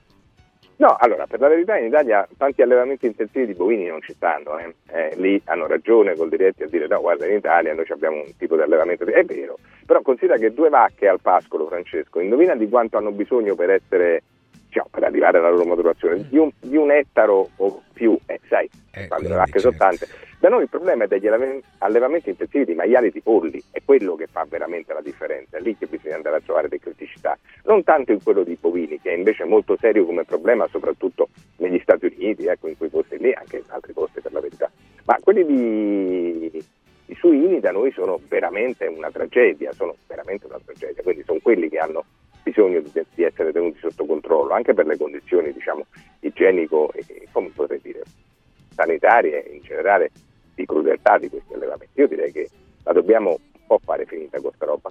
Partiamo dalla carne coltivata, mi sembra un'ottima idea, dal punto di vista ambientale gli impatti sono minimi, molto minori comunque che quelli degli allevamenti intensivi, per quanto ne sappiamo male non fa, e dunque quello che rimane è semplicemente da provare a liberalizzarla, a farla pagare di meno e a fare in modo che chi vuole sempre se ne possa servire. Io per esempio, che ho queste spiccate tendenze ambientali e anche di protezione animale, lo dico sempre, insomma, se posso non procurare sofferenza a un animale lo faccio volentieri, fatemelo provare, lasciatemelo libero. Invece le associazioni di categoria, tra cui la Coldiretti che ricordavo prima, si oppongono. Ma perché, scusa? Fammi capire perché. Tu mica saresti obbligato, mica che certo, ti dicono adesso domani la mangi per forza, fai come te pare. È un'alternativa. Come la carne di canguro, che pure è arrivata da noi, la carne di canguro, o di struzzo, ma nessuno se l'è mangiata. Allora, la carne di struzzo in Italia fu un po' propagandata, era una carne che aveva caratteristiche, diciamo, dal punto di vista... il canguro è cattivo, mi viene detto adesso. Il canguro, se saprei dire se è cattivo oppure no, ma è un animale selvatico non addomesticabile, stiamo parlando di una cosa che comunque è bene evitare, no? Anche lo struzzo per certi versi, ma insomma, le altre cose un po', non è che tutti gli animali possono essere trasformati in carne solo perché ne hanno. Qua dice, perché altrimenti, scusa, no, Francesco, alleveresti ippopotami e rinoceronti, perché non li allevi? Certo. Giovanni dice: dici se è vero che a San Lorenzo c'è un canguro. Ma che cosa? C'è un recinto con un canguro, non lo so, io non... A San Lorenzo c'è un recinto con un canguro? Non lo so, Giovanni. Mi arrendo, non lo so. Sì, potrebbe anche essere, ma comunque ci sono animali esotici che vengono tenuti da alcuni. A San Lorenzo, che esempio, un ristorante, dice, un ristorante ha la cosa. C'è un ristorante che ha un recinto con un canguro. Non che il fatto che sarà un canguretto piccolo, non... magari, non lo sarà, so. Sarà un cangurino, ma tu immagini se qualcuno gli è venuto in mente accidentalmente portare un canguro in Italia, ma sarebbe un folle, no? Non te lo so dire, però controllalo, sono curioso, Mario. Dai. Adesso vado a controllare il canguro, Francesco, la prima cosa che faccio. Ciao Mario, grazie, buon weekend. Ci colleghiamo con lo studio medico estetico Salus Genovese. Gerardina Arianna è collegata con noi, che è la responsabile. Buongiorno Gerardina, benvenuta. Buongiorno, grazie. Allora, ormai lo studio medico estetico Salus Genovese è un dato di fatto, noi ne siamo consapevoli.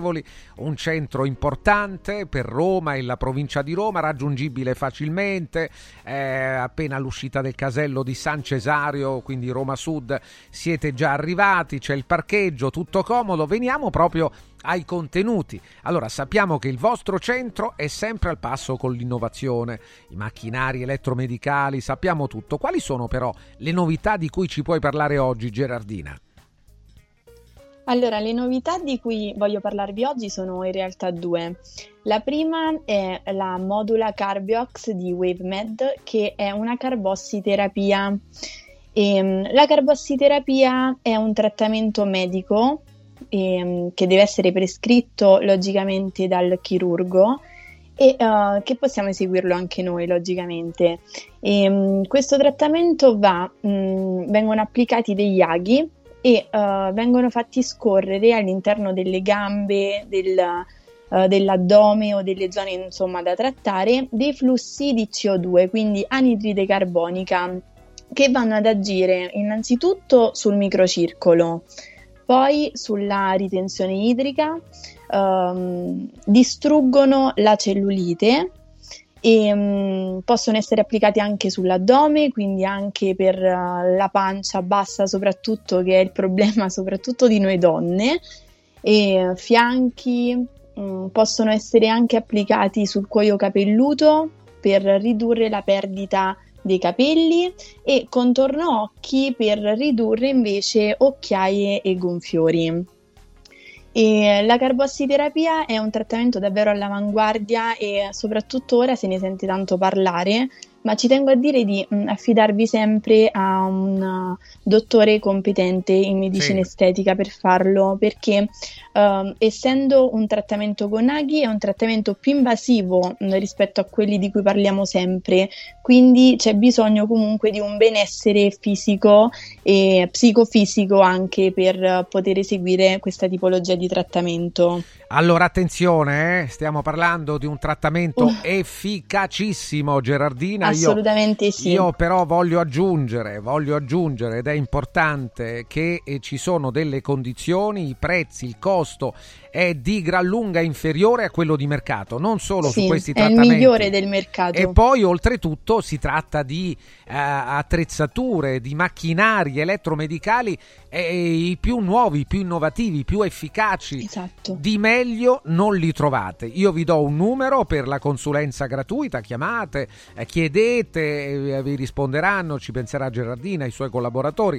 Il numero è 06 44 20 92 81, lo ripeto, 06 44 20 92 81, c'è anche un numero se volete per un messaggio WhatsApp, per messaggi poi sarete richiamati.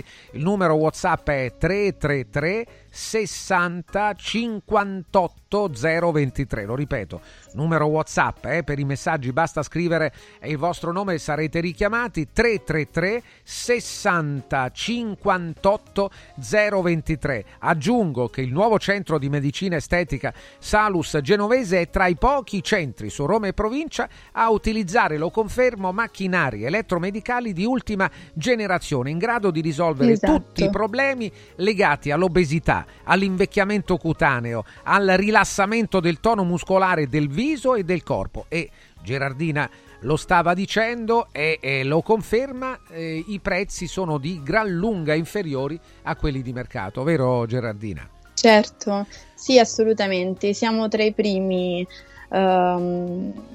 perché la nostra filosofia si basa sull'onestà, quindi di conseguenza vogliamo rendere il cliente felice e riuscire insomma a rendere felice anche il cliente che ha meno possibilità di spendere, e per questa per noi è la prima cosa in assoluto. E a noi piace molto. Dov'è il centro? È a San Cesario in via Marimmana Terza 41, accanto alla farmacia genovese, ad appena 50 metri dall'uscita del casello autostradale. Grazie a Gerardina Arianna, buon lavoro. Grazie mille e saluto tutti gli ascoltatori di Radio Radio. Grazie a te, anche. Grazie a te. Tra poco ciao. Il nostro critico televisivo Marco Vittiglio.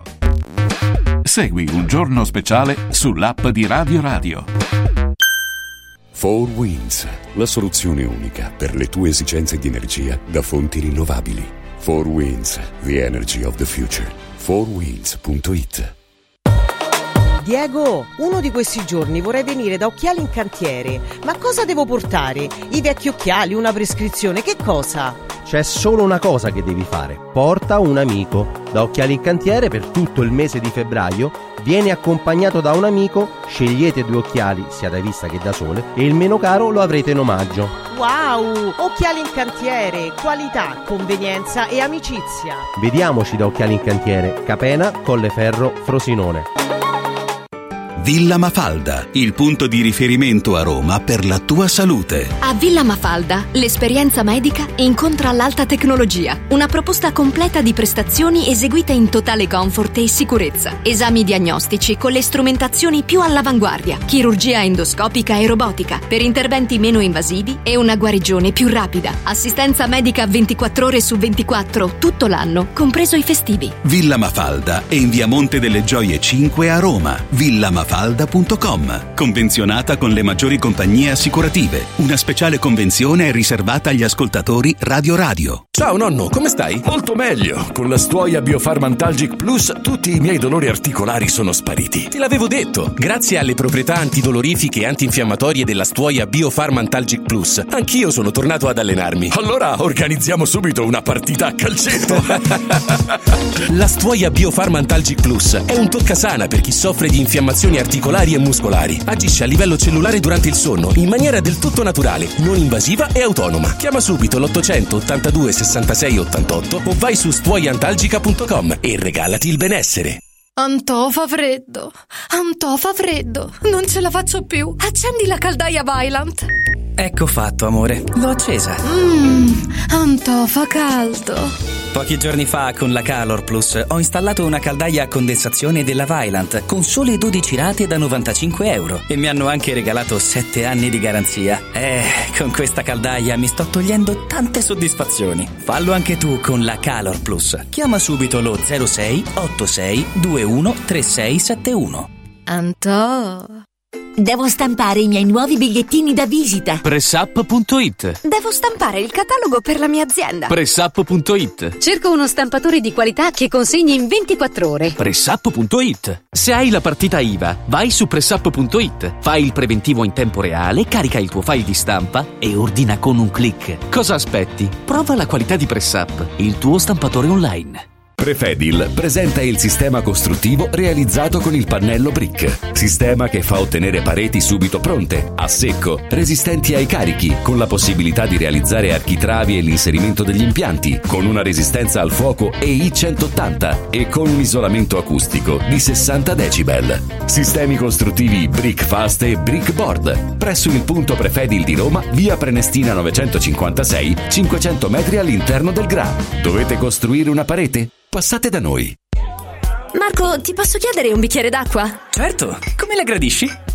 Posso fartela liscia a temperatura ambiente, fresca, poco frizzante, molto frizzante, un po' briosa? Linda non sa che Marco ha appena acquistato il depuratore d'acqua Acquabria. Funziona ad osmosi inversa, può regolare la frizzantezza nella gradazione preferita ed è garantito 10 anni. Bevi bene, spendi meno di quanto paghi le bottiglie di plastica e aiuti l'ambiente. Acquabria, un gusto tutto italiano. 800 933 659, acquabria.com.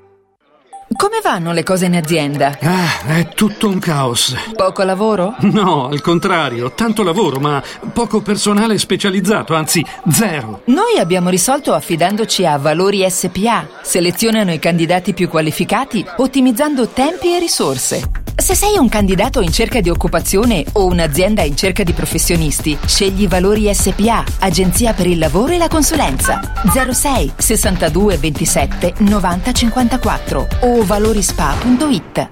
Quando il design incontra tecnologia e funzionalità, nasce nuova T-Cross. Venerdì 23, sabato 24 e domenica 25. Valentino concessionaria Volkswagen presenta nuova T-Cross, bella da vivere. E su oltre 1000 auto usato certificato, incentivi Valentino fino a €2000. 23, 24 e 25 con Francesca Ruocco Official DJ, eventi e street food gourmet in via Tiburtina 1097, via Prenestina 911, via Tuscolana 1233, via Paesiello e Largo Lanciani. Valentino Automobili. Segui Un Giorno Speciale sull'app di Radio Radio. Ci siamo finalmente, un appuntamento lungamente atteso è quello col nostro critico televisivo Marco Vittiglio, che da alcuni viene sbertucciato in maniera errata, naturalmente. Ma non penso perché... proprio. Da alcuni, lasciami finire. Da alcuni viene sbertucciato. Ma dove? Ma non da tutti. Ma lo dici ma tu, ma lo dici tu, lo sostieni tu. Buongiorno Marco, benvenuto. Buongiorno Francesco. È buona norma togliersi gli occhiali. Devo toglierli. Come mi hanno chiesto di farmi vedere anche con gli occhiali, possono anche fare qualche foto i nostri dei radioascoltatori. Dopodiché, no, è una cosa strana. Guarda, me la faccio che me la devo fare io, scusami. No, ma è una cosa strana. Okay, vabbè, ecco, li disinforco. Togliamo, dai, eccoli, per favore. Eccoli qua. Allora. Ne abbiamo per tutti, però... Francesco. Sì, allora, da dove vogliamo iniziare? Abbiamo anche una nota di critica ufficiale, perché essendo anche giornalista c'è qualcosa che non mi è andato bene riguardo quello che ho visto in TV. E dopo avremo un appendice anche per il sindaco Gualtieri. Ovviamente me ne assumo io le responsabilità e dirò qualcosa, perché Gualtieri non può girarsi dall'altra parte e far finta di non sapere. Vabbè, ancora non abbiamo nemmeno capito. E dopo lo vediamo. Al momento umidiccio schiena di gomma, cominciano subito. Vai, iniziamo. Perché ha visto? Che per caso sei andato a tastare, a palpare tua sorella che era mamma d'Agnello? No, hai sentito umidiccio schiena di gomma? Andiamo avanti, schiena di gomma allora. Lo vedremo poi quando parleremo del verano. Andiamo avanti. Ho visto, Francesco, che praticamente stavo vedendo televisioni su televisioni, sai, il dopo Sanremo. A proposito, quando poi Bartoletti vuole intervenire, gli diciamo Marino due cosine. Bartoletti, esatto, perché, il più grande esperto di musica per in te, Italia. Perché mi disse, perché io ti sfido a dimostrare che tutti questi personaggi sono sempre in televisione. Io il mese antecedente Sanremo e la settimana di Sanremo li vedo invitati. Quella settimana sì, ma poi però Vilma De Angelis non la vedo, Tony Dallara non lo vedo, non vedo nessuno, quindi forse salteranno, se arrivano fino a novembre, dicembre va bene, però è una bugia quello che ha detto. Comunque stavo vedendo che qui sembra che ci sia come la lobby dei conduttori, nel senso che cambiano gli allenatori di calcio, cambiano i cantanti, i manager, cambia tutto. Invece i conduttori sono sempre gli stessi, cioè praticamente si è cominciato con Corrado, Mike Bongiorno, Pippo Baudo, Arbore e poi ci siamo trovati Bonolis, Carlo Conti e Amadeus. Possibile che in 100 anni sono 7? Dicono Cattelan sarà il nuovo conduttore. Lascia per Cattelan, ha fatto un'altra stronzata l'altro giorno, lascia perdere che mo te la racconto. Lascia perdere che ha ribadito un'altra volta. Sì. Allora, chi mi chiedeva le cose? Allora, quando io ho anticipato che Mahmood è diventato il gemello, la regia dovrebbe avere le foto. Il gemello, sono separati dalla nascita, sia Giorgia che Mahmood il cantante. Vediamole un po'. Di chi, scusa? Di Giorgia la cantante. Sì, Giorgia, proprio lei, eccola. Questo è Mahmood, lo vedi? Ma è allungato. Eccolo però. Mahmood. Mica solo le ciappelle io che faccio il fotografo. È allungato, è venuta e malissimo. Poi c'è Giorgia, vediamo un po' Giorgia. E sono identici. Che io vuoi dire? Non mi sembra. Sono identici. Sì, Giorgia, lei la cantante, che Giorgia poi da corista, sai come nasce Giorgia? Era una delle coriste in tournée con Mike Francis, col grandissimo Francesco Puccioni. Pensa te, pensa a Mike Francis quanto ha regalato nella vita, le possibilità di potersi far ascoltare e vedere. Va bene. Andiamo avanti, Marco, dai, non perdiamo tempo. Ma in un mondo dove nelle canzoni, specialmente nella musica, a 35 anni sei definito vecchio, solo per i conduttori il tempo sembra non passare mai. Sono sempre gli stessi. Sì. Va bene. L'altro giorno mi stavo rivedendo un po' di programmi, mi stavo rivedendo un po' di anni 80, sai, la notte vedo i programmi. Mi sono ritrovato, ti ricordi l'ex fidanzata di Claudio Lippi? Sì, l'ex fidanzata di Claudio Lippi, perché a un certo punto Claudio Lippi si lasciò con la moglie e si fidanzò con una ragazza che poi Claudio Lippi l'allenatore? No, Claudio Lippi. Claudio Lippi, certo, il conduttore televisivo. Sì. Quando lui prese il testimone in mano da Corrado, il pranzo è servito. Aveva la sua assistente che divenne la sua fidanzata, Luana Ravegnini, ex quelli della notte di Arbore e tante altre cose. E in pratica me la sono ritrovata. E dopo una lunga relazione con Lippi si è unita in matrimonio con Renato Della Valle e ha iniziato a ricondurre Check Up su Rai 2 il sabato, ti rendi conto? Me la sono ritrovata lì, piacere, dai. È incredibile. Come noi anticipammo 5 mesi fa, The Voice Senior funziona, praticamente ha battuto Ciao Darwin, tutta la concorrenza, ha battuto tutti. Ciao Darwin non perdeva mai una puntata di share.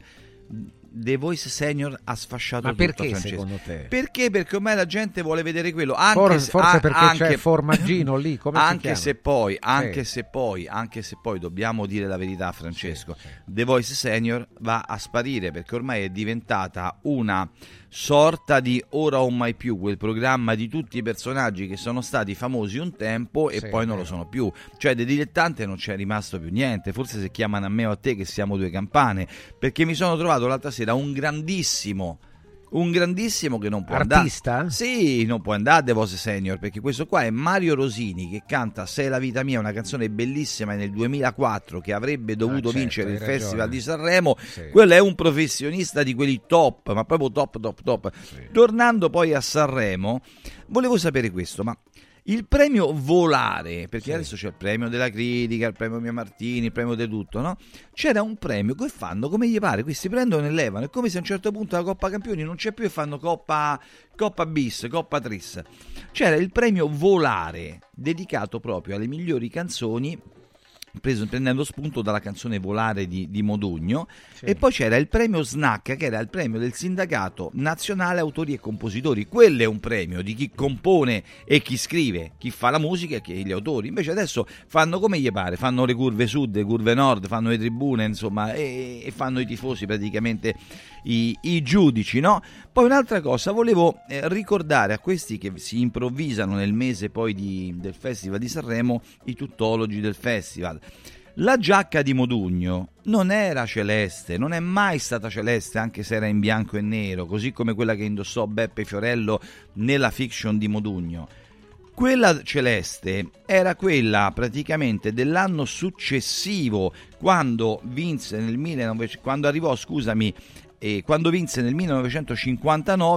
con Piove, che era praticamente la canzone nota come Ciao Ciao Bambina, sempre in coppia con Johnny Dorelli. Ma quando vinse e nel 1958 con Volare, nel blu dipinto di blu, la giacca era gialla.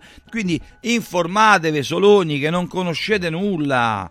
E poi tanto... bravo Marco che riesci anche a ricordare i particolari. Ma certo, ma poi vogliamo dirla tutta, il grandissimo Modugno era intelligentissimo.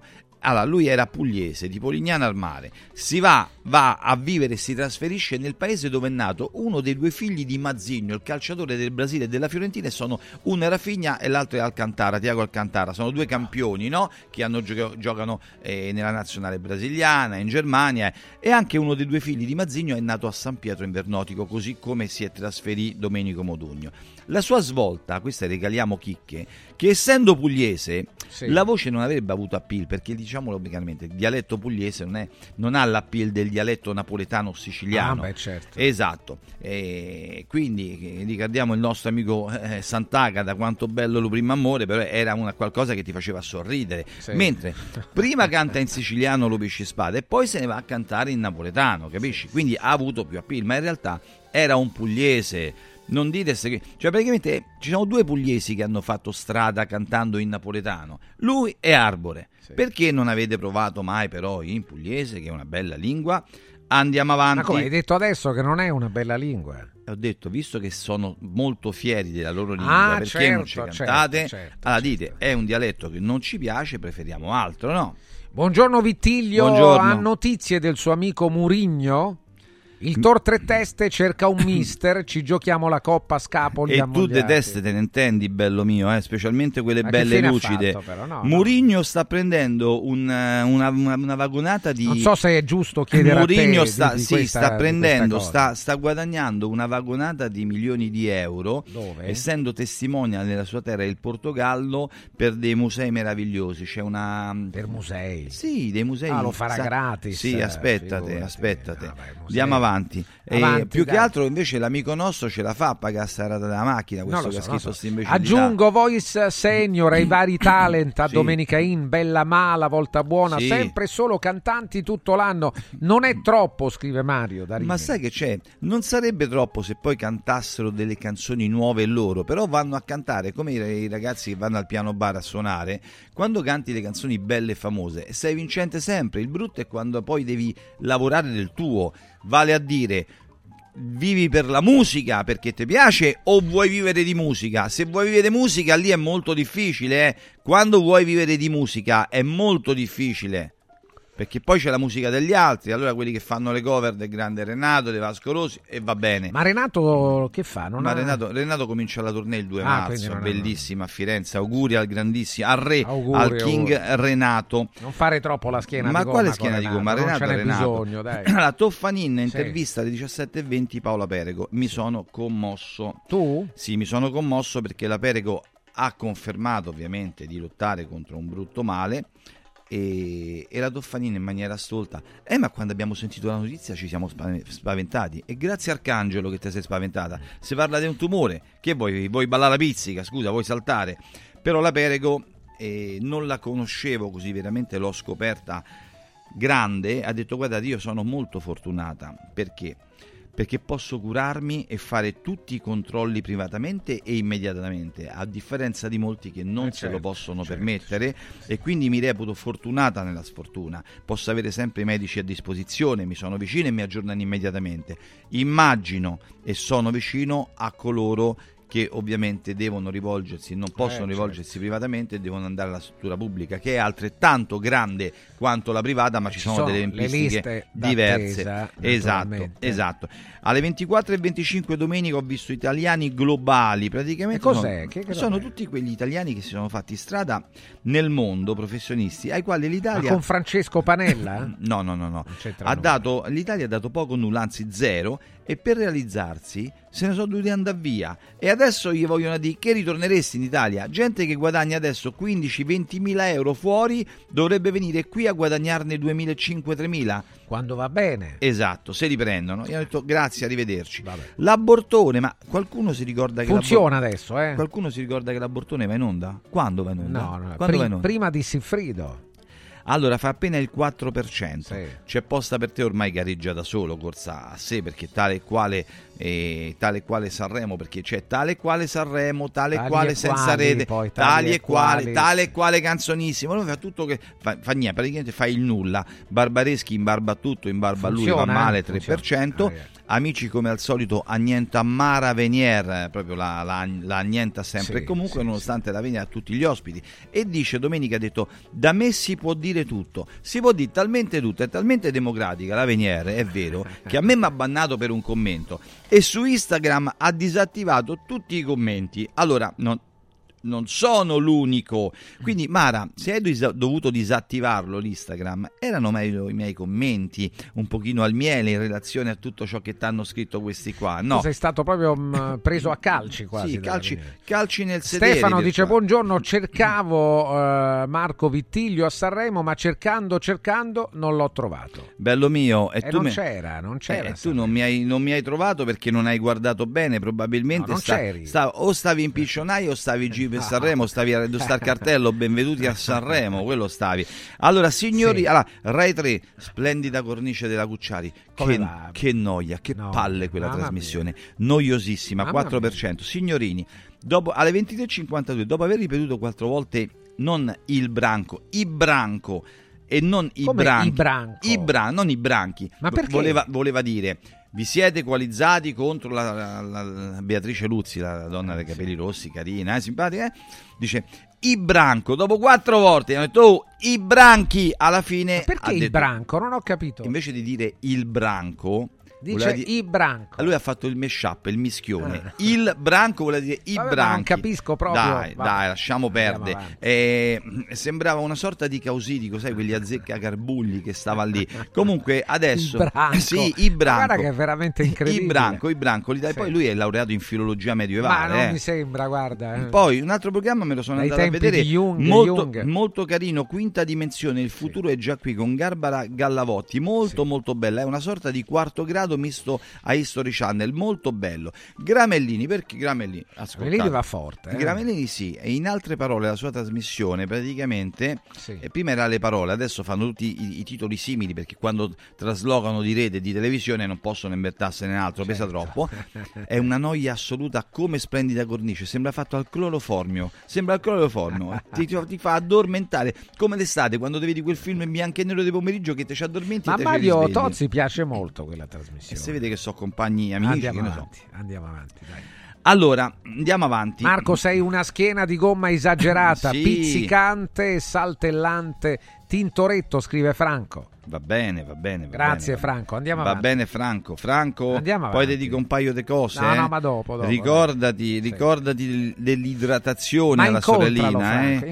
La sorellina va idratata, reclama sempre l'idratazione la sorellina. Andiamo avanti. Bere e spalmare molta crema. Caro mio, andassi tu a Sanremo dove alloggio io, stai sereno, ti scrive. E dove alloggi, ed è bello, mi ci sono 2 alberghi, tutte casette, bello mio. No, non sono casette, ma albergo buono. Ferma. filmate sotto. Ma come fa ad andare all'albergo lui che sono tutti già opzionati un anno e mezzo prima da tutte le società e da tutte le cose? Farà parte di uno di questi. Ma che fa parte, sta buono, questo è un pinocchio, eh. Dai, andiamo. Allora, 23 e 26, Quarta Repubblica lunedì. Ne parliamo dopo di Gualtieri? Ne vogliamo parlare dopo? Sì, dopo. Il sindaco e l'italiano e poi quello che ha combinato Gualtieri. Va bene, andiamo avanti. Del Debbio, ti ricordi quando ti ho detto che era invitato quel ragazzo che si chiama Baby Gang, che fa parte del Baby Gang? È questo ragazzo italiano ma di origini non italiane. Un altro poi gli mena là dentro e ha dovuto chiamare la sicurezza per farlo andare via. Ma chi era? E ieri si è inventato di volerlo riavere un'altra volta. Ha detto se vieni qua e stai buono, sì, se no te faccio ricacciare. Quello t'ha ridetto che te mena, t'ha scritto pure dentro, t'ha scritto i programmi che fai sono da vecchi, sono da rincoglioniti, te l'ha scritto sui social, ce l'hai fatto pure vedere, ancora ci ricaschi. Ma perché, secondo te? Non lo so, sta buono, fermate Del Debbio, fermate un attimo. Fermo lì. Poi abbiamo regalato consigli preziosi, concime prezioso per la mente dei nostri artisti italiani e ci ascoltano tutti, Francesco. Ti ricordi che abbiamo parlato una voce per San Marino dicendo la Bertè avrebbe voluto discutere e rompere le palle, come ha detto lei, in Svezia a Malmö, dove si svolgerà una volta quello che era l'Eurofestival, dove vive Borg. Adesso si chiama ovviamente Euro Contest Song Festival, l'Eurovisione. L'Eurofestival, la scorciatoia li avevamo data noi. Vai a San Marino, certo, giusto. Poi la Rai di San Marino è diretta da Andrea Vianello, fanno il Festival di San Marino, chi vince il Festival di San Marino va all'Euro Contest, ha un posto per poter andare all'Euro Contest, come ha fatto anche gli abbiamo dato noi la scorcia, Achille Lauro l'altra, gli abbiamo detto vai subito de corsa. I Jalis già hanno provato, c'è Marcella Bella, ci sta Pago, che non so, sembra il succo di frutta Pago, non lo so, e adesso lei vuole a tutti i costi provare ad andare lì, però si è mossa quando gli abbiamo detto noi tardi, se te muovi prima, ma perché pagate le persone che vi stanno intorno e non vi dicono un anno prima guarda proviamo a fare anche quello. Lì torniamo tra poco con Marco Vittiglio. Subito ce ne andiamo alla Carrum. Daniela, buongiorno. Buongiorno a tutti gli ascoltatori, buongiorno. Benvenuta a Carrum, l'unica concessionaria Volvo a Roma e provincia che ci ha fatto sognare con una nuova Volvo veramente specialissima. Il SUV 100% elettrico più piccolo e innovativo mai prodotto da Volvo. Ecco, raccontacelo un po'. Hai fatto una bellissima presentazione, allora ricordiamo questo, il primo urban crossover totalmente elettrico come hai detto tu, ma i punti di forza intanto l'autonomia, sono ben 475 km di autonomia dalla versione estesa, proprio si chiama Single Motor Extended Range, e la nostra preoccupazione è sempre dove ricaricare, come ricaricare. Ricordiamo che la Volvo ha un sistema molto particolare dove voi potete programmare direttamente sul Google Maps il veicolo, il tragitto che voi dovete percorrere, il vostro percorso, e il veicolo già vi permette di poter andare a prenotare la vostra colonnina, sia le colonnine quelle di ricarica veloci, le fast recharge, sia quelle normali, quelle per esempio dell'Enelix, le potete prenotare, e la Volvo cosa fa? Ha un dispositivo che permette di preparare già le batterie per la ricarica, per ottimizzare i tempi. Pensate, con una colonnina di ricarica veloce, quindi quelle fast recharge, in 26 minuti voi avrete la vostra X30 completamente carica e pronta all'utilizzo. Questa è una cosa eccezionale. Ricordiamo Carrum ormai da mesi abbiamo inaugurato la nostra colonnina di ricarica veloce proprio su raccordo anulare, 24 ore su 24 a vostra disposizione, e ricordiamo sempre l'importanza di provare un veicolo elettrico. Chi ci sta ascoltando che magari viene da un classico diesel, da una motorizzazione benzina, non ha mai provato l'elettrico, ricordiamoci che non c'è soltanto la nuovissima nata X30, abbiamo anche la performante Volvo C40, ricordiamo sempre la Volvo XC40 Recharge. Quindi abbiamo tutta la gamma che ormai il futuro sarà l'elettrico. Ricordiamo anche che Carrum è sempre concessionario anche del marchio di lusso Volvo che è Polestar, quindi venite a provare anche questi nuovi modelli totalmente elettrici, perché comunque l'importanza è sempre l'autonomia, sì, ma anche le prestazioni. Pensate, la Volvo X30 ha ben 272 cavalli, e arriviamo nella versione con 4 ruote motrici a 428 cavalli. Vi dico qualche numero, per esempio, da 0 a 100, 3,6 secondi. Cioè non è soltanto autonomia, è anche prestazione, è una macchina dinamica, divertente, E pensate che in appena 4,25 metri, una macchina molto compatta e anche molto versatile. Venitela a scoprire in concessionaria. Ricordiamo a tutti che questo weekend porte aperte, quindi vi aspettiamo anche domenica dalle 9.30 alle 18.30. Benissimo, e io sono innamorato di questo nuovo Volvo X30, probabilmente presto verrò a trovarvi. Daniela, ricordo a tutti l'indirizzo: via Giovanni Capranesi 43, via Giovanni Capranesi 43, tra l'uscita Prenestina e l'uscita la rustica, mi pare, la rustica proprio lì in mezzo, sì. Carroom.it, il telefono 06 87 15 07 07, 87 15 07 07. Grazie Daniela. Grazie, vi aspettiamo. Buon lavoro, buon lavoro. 12.59, linea alla regia, a tra poco. Volvo Carroom. Segui Un Giorno Speciale sull'app di Radio Radio. 4 Winds Solar Power, il tuo fotovoltaico per un futuro sostenibile. 4 Winds, the energy of the future. 4windsolarpower.com. Vinci con Mauris. Dall'11 al 23 febbraio Mauris mette in palio 30.000 buoni spesa del valore di 30 euro. Tenta la fortuna, partecipare è semplice. Basta recarsi in un punto vendita Mauris in tutta Italia e ogni 30 euro di spesa ricevi un gratta e vinci e puoi vincere subito un buono spesa da 30 euro da utilizzare per il tuo prossimo acquisto entro il 30 aprile 2024. La fortuna ti aspetta da Mauris. Operazione a premi valida dall'11 al 23 febbraio 2024 fino a esaurimento tagliandi. Riscopri l'importanza e la bellezza di un sorriso sano e splendente. I dentisti di Solo Sorrisi sono a disposizione per la salute e la bellezza della tua bocca. Tecniche avanzate, nessun dolore, tempi rapidi. Solo Sorrisi, gli specialisti del sorriso, con 5 studi a Roma, a Fiano Romano e ad Avezzano. E ritrovi il sorriso. 858 69 89. Solosorrisi.it.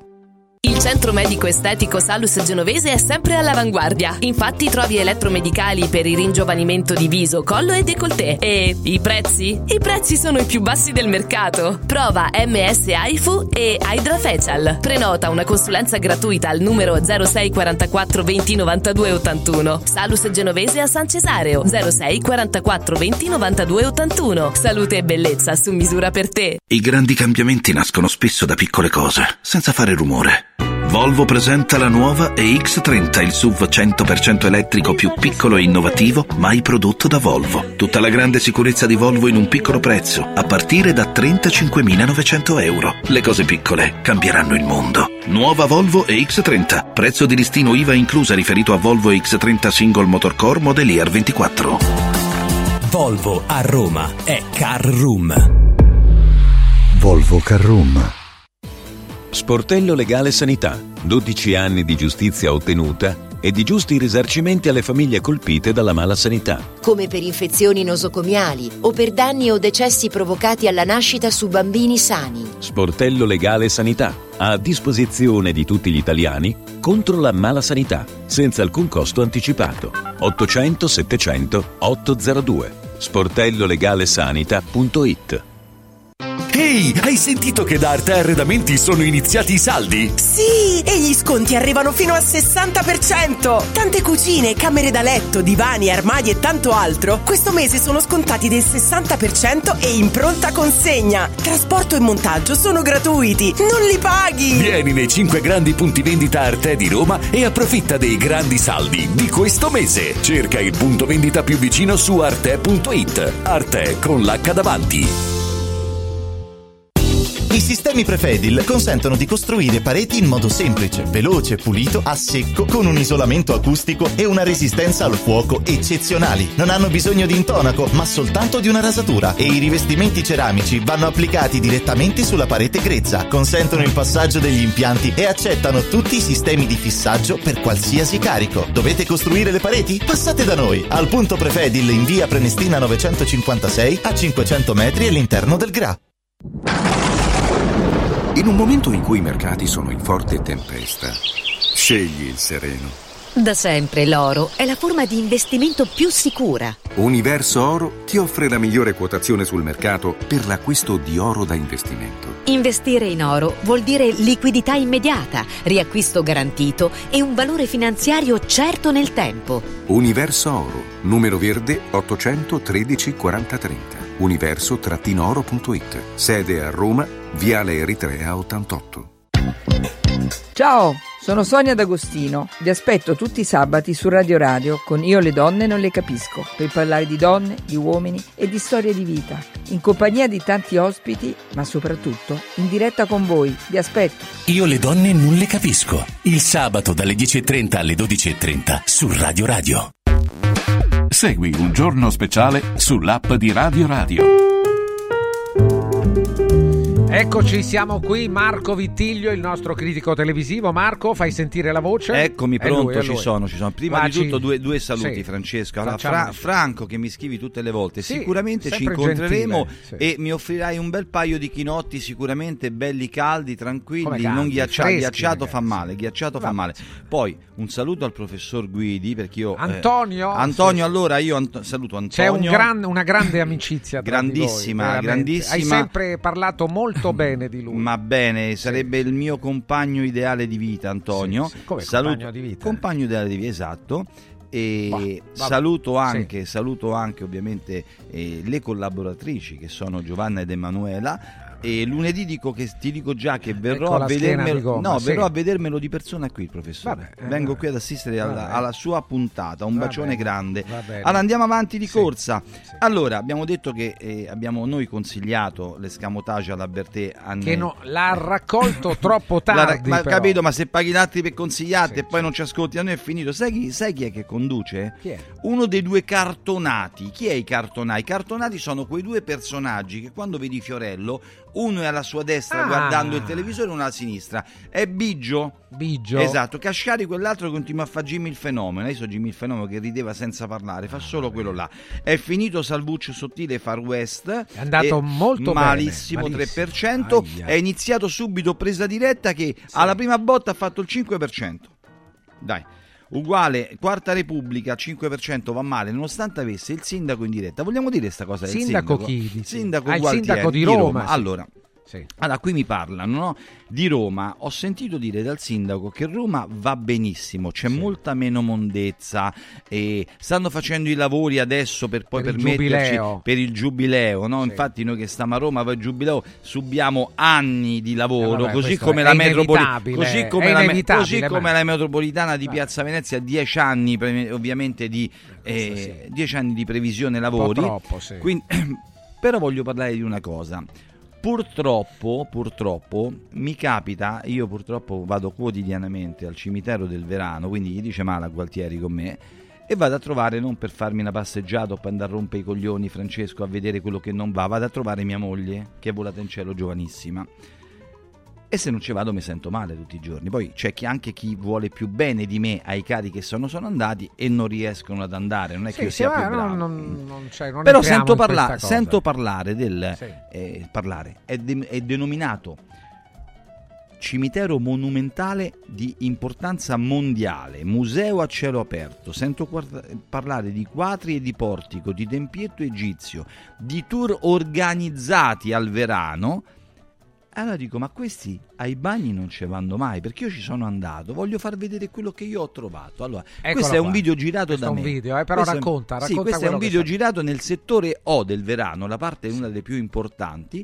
Dovevo andare al bagno, primo per cambiare l'acqua e prendere una tanica di acqua perché la fontanella preposta era rotta, e ho provato ad andare in bagno perché mi sentivo poco bene in quel momento. Ogni tanto mi viene un malessere quando vado davanti alla tomba di mia moglie, e ho provato ad andare al bagno, una porta era proprio chiusa, blindata. La vediamo, ecco. Lo stiamo raccontando. E questo è un reportage da giornalista, io sono regolarmente iscritto all'albo. Allora l'acqua qui non esce, ovviamente mi sono dovuto disinfettare il mondo, e queste sono le condizioni del water che abbiamo oscurato, che da mesi è così, le abbiamo un po' oscurate perché ti fa venire il conato di vomito, e questo è rimasto per mesi fermo così. Io dopo un mese ho rifatto un altro filmato, e sai che hanno fatto? Non è che hanno chiamato un idraulico, un tecnico, no, hanno proprio chiuso tutto e neanche ci puoi andare, capisci? Poveri noi. Ho rifatto un'altra volta e l'hanno proprio chiuso. Ci hanno messo ovviamente le strisce senza poter andarci dentro. L'hanno chiuso da lontano e tu non ti puoi più avvicinare. Sì. Questa è la situazione. Perché io ho detto sta cosa qua, l'ho detta in radio che non si poteva... E l'hanno chiuso. Quanto costa sturare un water? 100 euro? Noi lo paghiamo questo servizio. No cimitero monumentale. Gualtieri, guardale ogni tanto le cose, non guardiamo soltanto Piazza del Popolo, Piazza di Spagna, perché c'è chi c'ha i cari là che un po' di decoro lo vorrebbe, capito? Sì, sì. Chiama Marco Vittiglio, chiamami e dimmele le cose, non andà poi da Porro a dire che tutto va bene.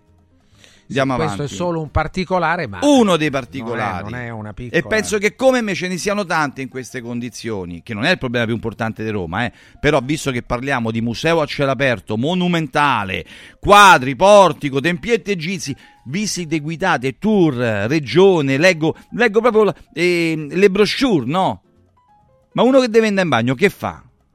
Lasciamo perdere. Ma poi la soluzione è disarmante. Ma la soluzione qual è? Chiami di chiuderlo. Un idraulico, ha chiuso, un idraulico devi chiamare. Vabbè, poveri GF, noi. penoso. E affari tuoi fa più 2 milioni più di Striscia la Notizia. Mi dico ancora perché Ricci non prende provvedimenti, non cambia qualcosa. Tra un po' ti dico che farà il GF. Finisce quest'anno, vincerà Beatrice, a mio parere, detto già da settembre. Faranno un altro anno a Roma, non più a Cinecittà, e poi diventerà un qualcosa di fase regionale. Se lo porteranno su al nord sto grande fratello, perché tanto so tutti amici di amici di amici che conoscono uno che gli fa la gente che conosce quello che fa il trucco a quell'altro. Andatevene su e non lasciamo perde. Dice ma va tutto male? No, perché praticamente mi piace molto XXI secolo di Giorgino, che non raggiunge share importanti, ma a me Giorgino piace molto, è molto bravo nell'intervistare le persone. Tango della Costa Magna sembra inserito nel palistenzo col calzante, come uno che c'ha un piede 44 e poi uno fa che calza al 39, non va bene per niente. Diaguccio, te voglio di questo. Allora, martedì Bella Ma lui ci parla a noi, ci spiega a noi chi è ovviamente Mango, adesso Pino Mango, era solo Mango, adesso Pino Mango. Lui ci vuole spiegare a noi chi sia, perché? Perché mo la figlia ha fatto Amici, ha vinto qua, ha vinto Sanremo, e va per la maggiore e sono molto felice per la ragazza, però il problema è un altro. Ma lei è brava, ha bella voce. È molto brava, sì. Molto brava. E il 28 la vedremo anche nella televisione, nella puntata di Massimo Giletti che hanno già registrato, una bella puntata dove lei canterà la canzone che ha vinto il festival. Massimo Giletti in grandissima forma, in grande spolvero, la trasmissione per i 70 anni della Rai, dove ci sarà un Pippo Baudo in collegamento che ricorderà tante cose. Quindi il ritorno di Giletti. Avevamo detto solo noi che sarebbe tornato in Rai e a breve e con quale programma. Gli altri tutti non si sa se, come, dove, quando e quanto. Vabbè. Diago ci vuol far scoprire a noi Mango, va bene?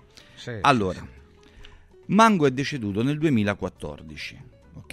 E a distanza di 10 ore è deceduto anche il fratello di Mango, Giovanni. Sì, sì. Io voglio sapere, dal 2014, quanti hanno dedicato degli special a Mango, prima cosa. Prima del decesso di Mango, quanti lo hanno mai gratificato, invitato? Quanti hanno parlato di Laura Valente, la moglie e la mamma di Angelina Mango, che è stata non un anno o una puntata, 9 anni la vocalist di Maria Bazzar? Avete sempre solo nominato Antonella Ruggero e Silvia Mezzanotte. Allora che cosa dice poi Diaco?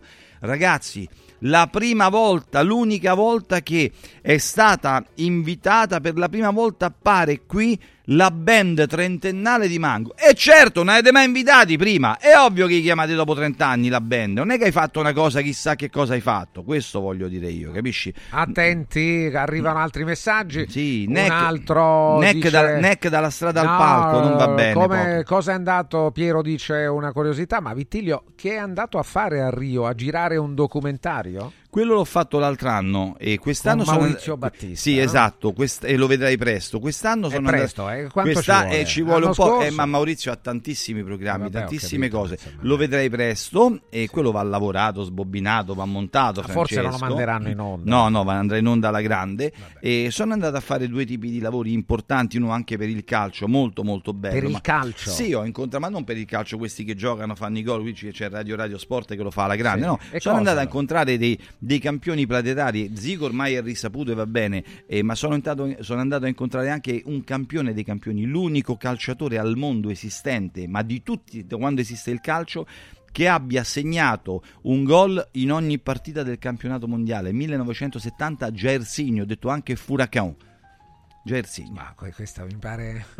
Vuoi la foto pure no, quella? No, che cavolo. Andiamo, Jairzinho. Andiamo avanti. Ma in che epoca giocava Jairzinho? Nel 70 con Pelé, no? Ricordo, erano i 5 numeri 10, no? Sì. Rivelino, Gerson, Tostao, Pelé e Jairzinho. Anche qua Tostao, anche lui. Certo. Capisco, forse su Sanremo dicono forse è arrivato la domenica mattina per sistemare i fiori.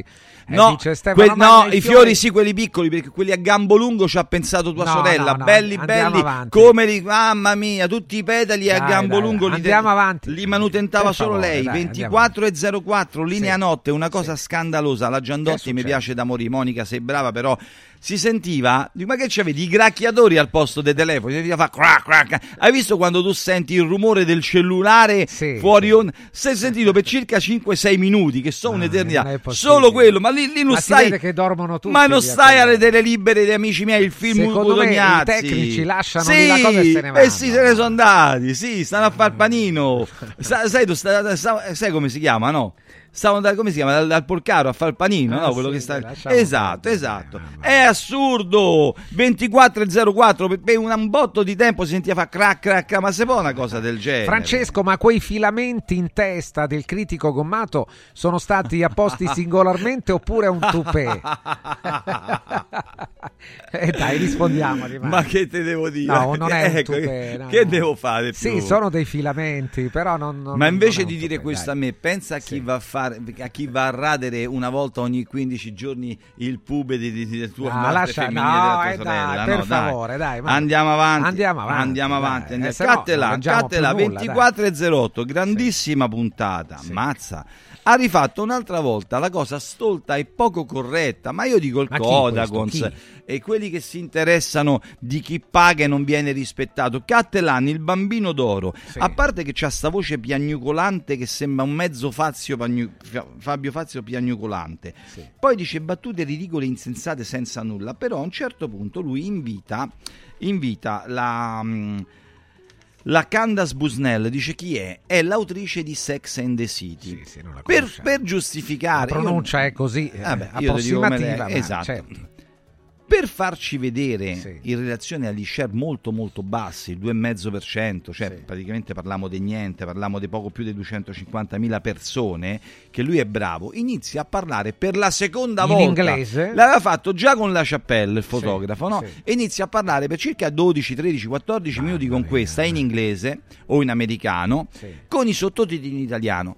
Te stai a ridimenticare, Cattelan, che c'è chi è non vedente! E quindi si sente una lingua che non è la sua e che non è che deve pagare per ascoltare lingua anglosassone, capito? C'è chi è non vedente, pochi che ti stanno, rispettateli, che seguono la trasmissione, almeno fagli capire quello che sta succedendo. Bravo, ma questo vi passa perché non le conoscete, non conoscete come si fa la televisione. Denunci, querelami per questo. Aspetto la querela. Adesso non urlare, io lo pago il canone. Lascia perdere. Dai, la Balivo è in crescita. La volta buona il 12,5%, del 10% ha fatto un gran lavoro. Andiamo avanti. Serata dedicata a Maurizio Costanzo, la Littizzetto, una cosa pietosa, la battuta stupida che ha detto a Fazio: oh, io ti ho conosciuto quando tu presentavi con Moana una serata, con Moana che presentavi? Questa era la battuta. E che presentavi col diavolo? Mamma mia. Quella era molto. Ti molto risulta corta. Che Bonolis torna ai Rai? No, non mi risulta che torna ai Rai, assolutamente. Potrebbe fare il festival, ma non mi risulta, perché tornare per il festival è una cosa, tornare ai Rai con un programma a lunga scadenza è un'altra. Andiamo avanti. Docu Sanremo, il documento su Sanremo. Dai, siamo in chiusura. L'abbiamo visto mille volte, sti documentari di Sanremo. L'abbiamo visti mille volte, Francesco. Basta. Tutti filmati di 50 anni fa, Francesco. Filmati di 50 anni fa che non abbiamo necessità di rivedere. Oltretutto, quei filmati facevano vedere gente che stava a maniche corte e tutta sandalata, coi sandali. Quindi li hai fatti minimo 7, 8, 10 mesi fa. perché ste cose? I filmati di Tenco sono sempre gli stessi, Claudio Villa. È vero.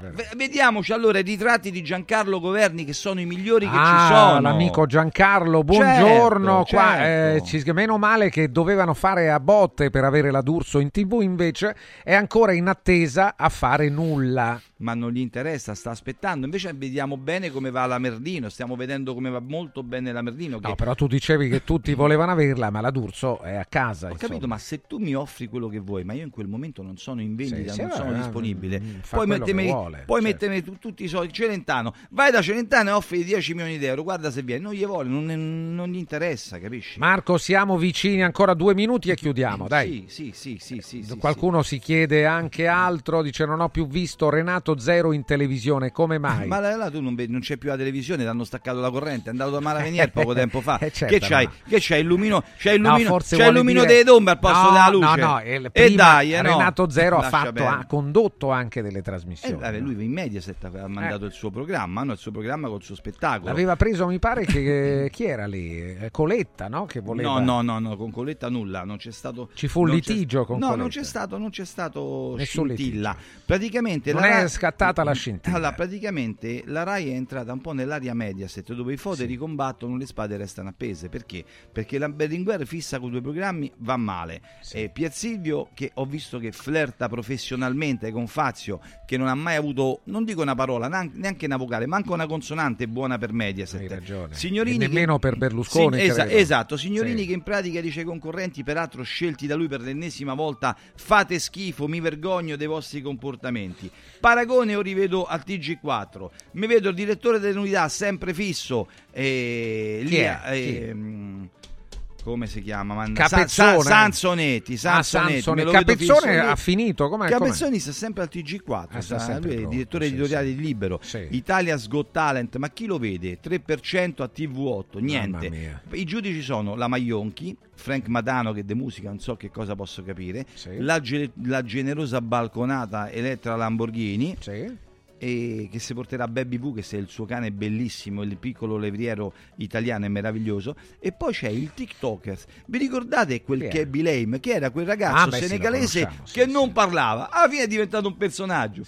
Come che non parlava? Dove non parlava? No, faceva solo le smorfie col viso, no? Kebby Lane era il ragazzo senegalese e adesso è uno dei giudici di ma sai che è il TikToker che ha più seguaci nel mondo, incredibile. Noi dobbiamo chiudere la frase. Allora, hai visto quando ci sono quei rapporti, no Francesco, che facciamo, dove andiamo, proponi te, no scegli te, allora tu.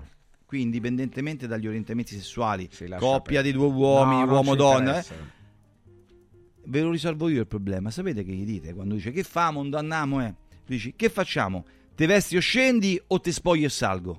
Questa non la trovi su internet. È Marco Vittiglio, il brevetto è il suo. Grazie. Ciao Marco, alla prossima settimana. Attenti perché fino alla fine del mese prosegue la grande promozione sulla t-shirt Fit Therapy a 59 € anziché 79 € su radioradioshop.it. La trovate lì, radioradioshop.it. Basta indossarla per dire addio a dolori muscolari e articolari cronici, artriti, artrosi, cervicalgie e lombalgie.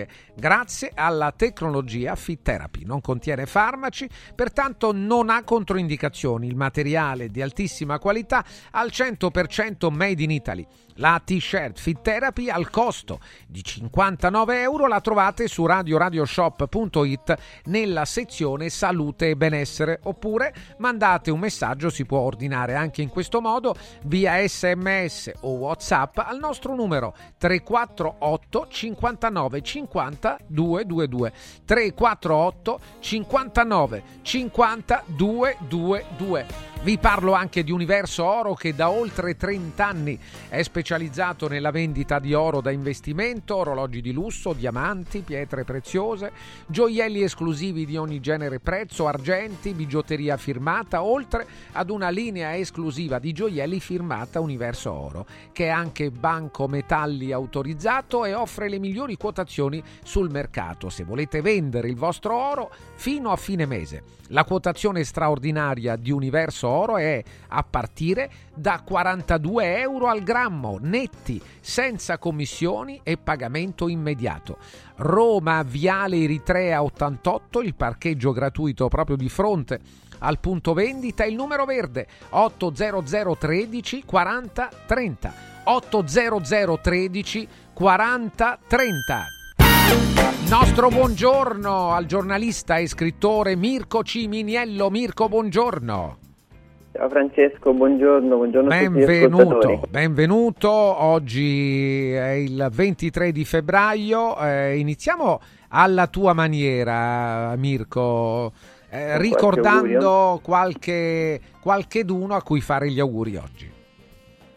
Sì, allora, sempre tra i tanti che sono nati il 23 febbraio, faccio gli auguri a Emily Blunt, straordinaria attrice britannica naturalizzata statunitense, ma comunque inglese. Il diavolo veste Prada, per esempio, è stato uno dei suoi primi film, poi ha fatto tanti film da protagonista, sì.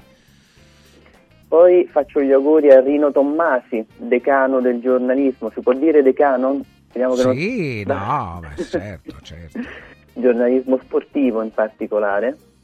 E poi pensa che oggi è il compleanno dell'imperatore del Giappone, Naruhito, tant'è che in Giappone è festa nazionale oggi. Chiaramente festa nazionale legata all'imperatore attualmente in carica. Nel momento in cui ci fosse un altro imperatore, festa nazionale si sposterebbe. Oggi è anche la festa nazionale della Guyana, peraltro, che se non so quanti ci seguono dalla Guyana. Beh, magari ne troviamo qualcuno, Mirko, sì. E poi volevo ricordare che di 23 febbraio del 1685 nasceva un grande compositore come Georg Friedrich Händel. Oh là là, oi ragazzi. Questo per i compleanni, invece, visto che poi ci siamo, la data è legata anche a un paio di decessi importanti. Uno su tutti, Nino Taranto. Sì. Qui non credo che basti la parola, sì, no? Certo, non ha bisogno di aggiunte, ulteriori presentazioni. E di 23 febbraio moriva John Keats, 1821, moriva a Roma peraltro, uno dei più importanti poeti romantici, poeta inglese naturalmente, ma moriva a Roma e se non sbaglio è anche tra l'altro sepolto nel cimitero cattolico della capitale. Avanti ancora, Mirko, breve però, perché vogliamo andare subito su Zola, perché credo che c'è da parlare anche di questo. Allora vado rapidamente a ricordare che intanto il 23 febbraio del 303 d.C., il 303, non 1303, iniziava la grande persecuzione dei cristiani sotto Diocleziano. Sì. Anche questo, insomma, evento l'attualità che merita. L'attualità anche, sono molti a urlare la propria disperazione da cristiani di vedere come vengano mal considerati e per nulla tutelati i cristiani, le comunità dei cristiani nel mondo. Avanti ancora. Però oggi è anche l'anniversario della data, almeno tradizionale, di pubblicazione della Bibbia di Gutenberg, che è chiaramente il primo libro stampato con caratteri mobili, ma è la Bibbia, appunto. Ha scelto un libro qualsiasi, diciamo così. Avanti. Dopodiché, per venire a Émile Zola, il 23 febbraio del 1898 veniva condannato a un anno di reclusione per diffamazione, sostanzialmente, dopo aver scritto il J'accuse, celeberrimo J'accuse, in cui accusava il governo francese dell'epoca di antisemitismo per l'ingiusta condanna al carcere di Alfred Dreyfus, l'affaire Dreyfus. Tanto per ricordare che appunto la libertà di espressione, la libertà di opinione, la libertà di stampa, insomma, sono valori per cui bisogna sempre combattere, bisogna mai dare per scontati. In questi giorni poi ne abbiamo avuto riprove varie. Guarda, chiudo con un paio di cose che riguardano la Russia, visto che poi probabilmente tanto lì torniamo, insomma, a livello di comunque di date. Allora, innanzitutto poi tra l'altro dovrei fare una leggera distinzione tra il calendario gregoriano e il calendario giuliano. Comunque, la rivoluzione russa del 23 febbraio, la rivoluzione di febbraio, scoppiava appunto il 23 febbraio del 1907, ma secondo il calendario giuliano. Secondo il nostro calendario era l'8 marzo invece, un po' come la rivoluzione di ottobre per il nostro calendario è novembre in realtà. Comunque nel 1917 iniziava, secondo il calendario ortodosso, la rivoluzione russa. Lo stesso giorno, l'anno successivo, veniva fondata l'Armata Rossa, tant'è che oggi in Russia si festeggia il giorno dei difensori della patria, che inizialmente era stato... È una ricorrenza, insomma, che era stata fissata per commemorare proprio la fondazione dell'Armata Rossa. Mirko, il giorno dei sensori della patria. Oggi proprio 23 febbraio, grazie a Mirko Ciminiello, buona giornata, il Jacuzzi. Andate a rivedere di che abbiamo parlato. Grazie a Mirko, grazie a tutti per l'ascolto. Tra poco parte la nostra rubrica settimanale dedicata al cinema, Coming Soon Time. Sul mio show entra dentro il brivido, poi sale fino a stasera e poi una notte intera. E che c'è nella mia felicità? Oggi è un giorno che ricorderai. Oggi è un giorno che ricorderai. Sarà tra quelli indimenticabili.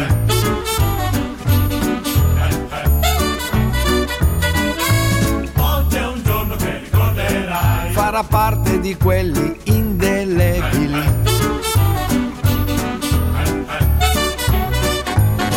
Anche il cielo guarda come blu. Oggi il sole scalderà di più. Oggi è un giorno eccezionale, non lo scorderai mai più. Radio Radio ha presentato Un giorno speciale.